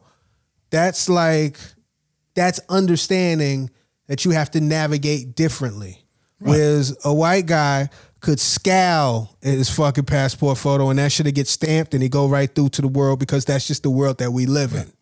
Right? Until wait, hold on, until things are normalized. Right. Until things are normalized. Because and, and like I said, change is incremental, but I've been around long enough to see the shit. I remember when people thought dreads was wild, when they dreadlocks and da da da da da was wild as shit, and now it's like there's the Crown Act to where now you can't discriminate people based on what they wearing, and you know what I mean. I remember even like to take it even in, like again if we still in the about being presentable and we keep it in the community i remember like if you wore anything outside of a suit to church that was blasphemous. Now you go to certain churches cats be in there with a hoodie on you know what i'm saying jeans on tims on whatever whatever. And i'm sure to the elders it looks crazy but it don't make them not it, it don't make their relationship with God or whatever their whoever they believe in any more invalid. It's just like this is how I this is how I worship. This is the normalization of this. You know what I'm saying? The super church, you go to a super church or su- what do you call it? A super church, a mega church, you'll see all types of different things. You know what I'm saying? I remember and obviously, everybody could feel how they feel. It's all subjective. Everybody could look at things, and it's like it's different than what we, you know, what we're known for. But like, I rem- I remember the first time I seen like, and like these might not all be the best examples because I don't stand behind all of this. But expression is expression, right? But like, I remember the first time I seen like a like a gang funeral and niggas coming out the funeral with t-shirts with cat's face on it and you know what I mean they might have rag, they might have a rag on or they might have on jeans and whatever I was like yo that looks crazy where's the black suits where's the da da da da or if I don't even want to go to some gang shit or if it's like person's like you know what they don't want black at the funeral. They want everybody to wear white or yellow because they were about brightness and da da da da da. And it's like, it's expression. You know what I'm saying? And it's expression in a world that where we always have to fight our normal our being normalized. You know what I'm saying? It's like for somebody to fully express themselves however they feel is still a political act. The fact that I think Jay-Z walking around looking like Basquiat as a billionaire is kind of opening the door for motherfuckers to do that type of shit. Just like how, you know what I mean, back in the day, you know, problematic, whatever. Russell Simmons was walking around at business meetings with shell toes on or whatever, whatever. It, it becomes these type of things that like it's like like we said with Naomi. It's like sometimes somebody gotta take a stand and challenge the status quo. Right. You know what I mean? One day Ali Muhammad might not be a thing that TSA bugs out about. You know what I'm saying? But shit, you know, Right. incremental. But when you say all that, like you say Russell Simmons. Russell Simmons did his thing, you know what I'm saying, his way. He opened up the door for a lot of people, even you know, myself included, to work in a way that felt comfortable, right? Right. But even in that, you know what I'm saying, that was limited to the bubble of the industry that we were in. You know what I'm saying? But if we were trying to move along in another place, in another social environment, say if you wanted to go in into, you know, a different kind of business, then they didn't respect that same dress code the way that everybody else did. When I went to mm. the Four Seasons brunch on Sunday in LA and I had on my shell toes and my Phat Farm or whatever, I'm dressed like Russell Simmons. You know what I'm saying? I mm-hmm. feel great. You know what I'm saying? Mm-hmm. But I also knew that everybody else in there didn't feel great about me, you know what I'm saying? Feeling great about myself. So I have to, you know what I'm saying? I have to take that into consideration and do it my way anyway. It's not going to affect me nowhere or another how they feel. But as I grow and start to move in different directions, then I, I understand that, okay, hmm, I'm going to do it my way, but let me tweak it just a little bit here and then and have and know the effect that it's going to have on the people that's receiving it. Again, but if you get on the plane and you got your bonnet on and shit, and you ain't thinking about how nobody receives shit because nobody on that motherfucker is affecting nothing about what you about to do that weekend. So mm-hmm. it's it's just a generality, and if I'm speaking in generals, that shit look crazy.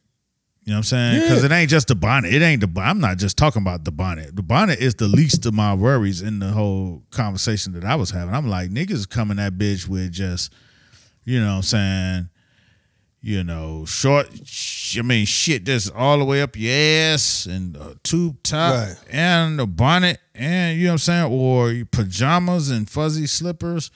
It's just like, you know, it's cool. That's what you want to do. You comfortable. You comfortable. Yeah. You comfortable. Right. But mm-hmm. that, you know what I'm saying, you look wild. You know what I'm saying? There's a whole lot of other ways to be comfortable. You know what I'm saying? But if you ain't in that space, you don't give a fuck. You ain't thinking about that shit. It's only if Right. you in the space of of okay, I'm learning and I'm understanding how, you know, travel comfort is and I understand, you know what I'm saying, what what it is to to, you know, walk into the four seasons and do this. Like if you're not understand if you don't care to understand that shit, then it don't matter. Yeah. Yeah. If you say what? If you don't what? If you don't say the last If you don't understand it, if you don't care to understand it, then it doesn't matter. Right, right. And and the thing is, I think that and that becomes the battle, right? And that becomes the maybe not even a battle because if you don't care, it's not a battle, but that becomes uh the the process of it all. Like things look wild until you've seen them a few times.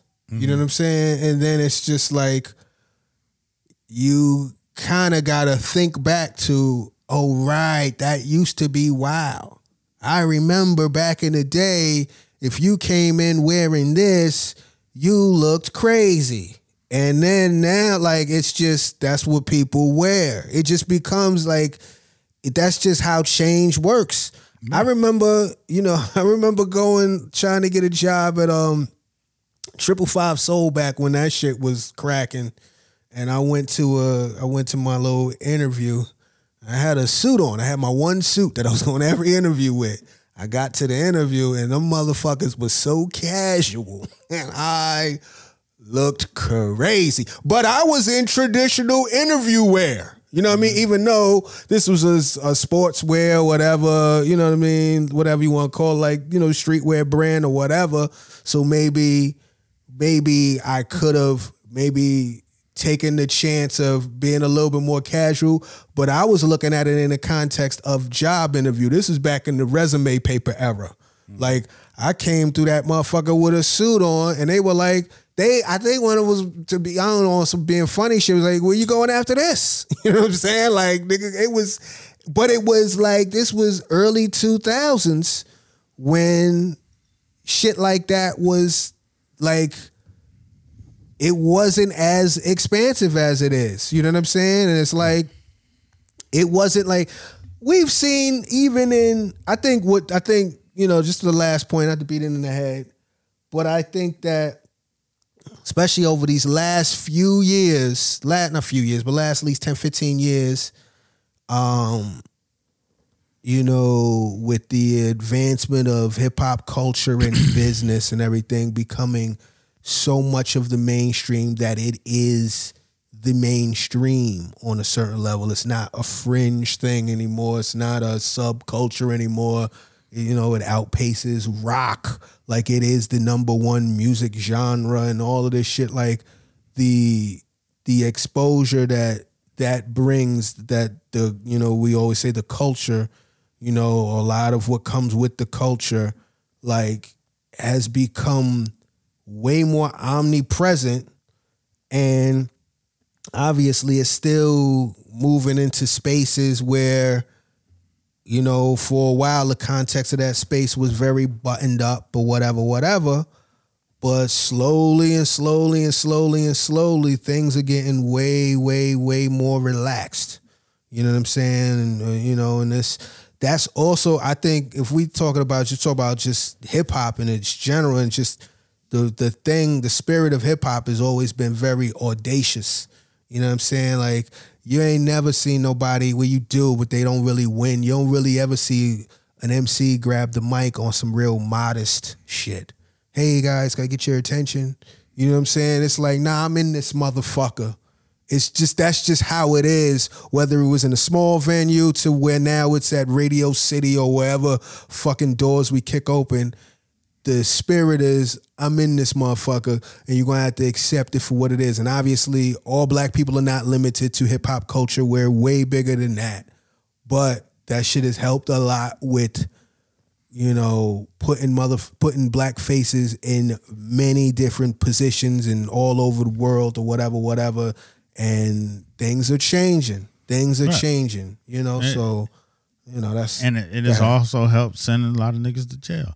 But what I'm what what I'm saying is that what I what I what I say is this is this yeah, is that you have to understand that whatever you do, because I'm I'm the main I'm I've been doing off the wall shit since I was a kid. You know what I'm saying?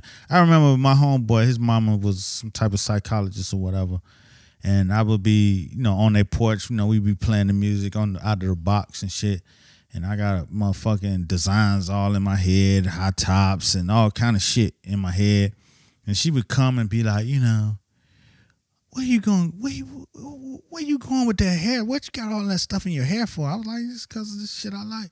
And she was like, what, you know what I'm saying? How you gonna get a job with all that stuff in your hair? And I just remember being a kid. I'm like motherfucking 14 years old.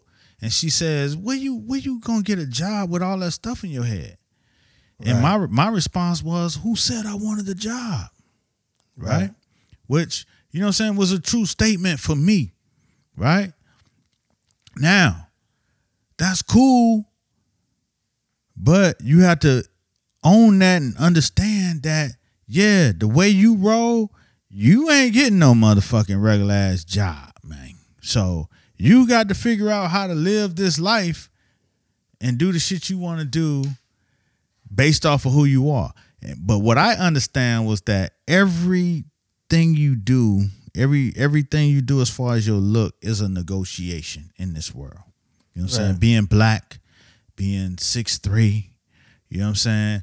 You you taking up space no matter what the fuck you do. It it don't matter if you trying to be modest, you got a suit on, you taking up too much fucking space. You know what I'm saying? So what I've realized in my own world is that you have to create your own formula for what works for you that communicates the message you want to communicate, but that allows you to do the shit you want to do. I grew my hair out wild and woofy and all that shit, my beard. Uh, I, I didn't do that on purpose. It was just something that happened one summer. But I found out that at the time I was working with a lot of rich white clients. They fuck with it. They loved it. You know what I'm saying? They didn't love it in the way that they would give me a job, but they loved it in the way that they loved it in the way that they would bring me along to hire me to do this thing because man, this motherfucker's cool. You know what I'm saying? Yeah. But you do it and you you might have a wild shit, but then you put on the the event appropriate attire. You know what I'm saying? And I'm like, man, this motherfucker's wild.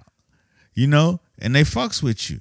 But you had to understand that that ain't gonna work for every occasion, for everything. You had to negotiate all what you do with this in mind. You know what I'm saying? Every like if I'm I, I already I'm not gonna try to go get no job. That's just over for me. You know what I'm saying? I'm doing what I do. I'm a hustle. I'm a motherfucker do my business. And and when I approach certain clients in a certain way, you know what I'm saying? I know how to do it. But I also know how to fucking put on a suit when appropriate. Even if my hair is wild, even if I'm, you know what I'm saying, I got the avant-garde looking shit. I still know to give motherfuckers certain cues to let them know that I understand what's going on. I'm just a little different. Mm-hmm. And that's all. And sometimes when you see people who don't even who are oblivious to it, you kind of be like, damn, now you might want to just tweak that a little bit. Yeah, you got the Chanel bag, but god damn, the motherfucking Walmart pajamas and the fuzzy slippers, you could have did that a little better. You know what I'm saying? You could have turned this shit out in this motherfucker this morning. But who am I? I'm nobody. They negotiating their own space in their own Right, world. that's- That's what they went with. Yeah, that's what they went with. Some people call that high low. You know what I mean? It is what it does. sometimes- you know, that's what they. Sometimes you low you low out the high so much that it, you can't ain't no coming back. can't get high. That's funny. But anyway, shit, we done talk too much. We didn't gave him a movie. Fucking Irishman. Anyway, uh, yeah, I appreciate if you all the way here at the end with us. That's what's up, man. You could have flown somewhere. Exactly. Uh, shit, I, I I would say you got anything else to say, but I think we've said everything we need to say. That's what motherfucker. So there it is. Until next week, tell a friend to tell a friend And even the enemy. to get in the conversation. We out. Peace.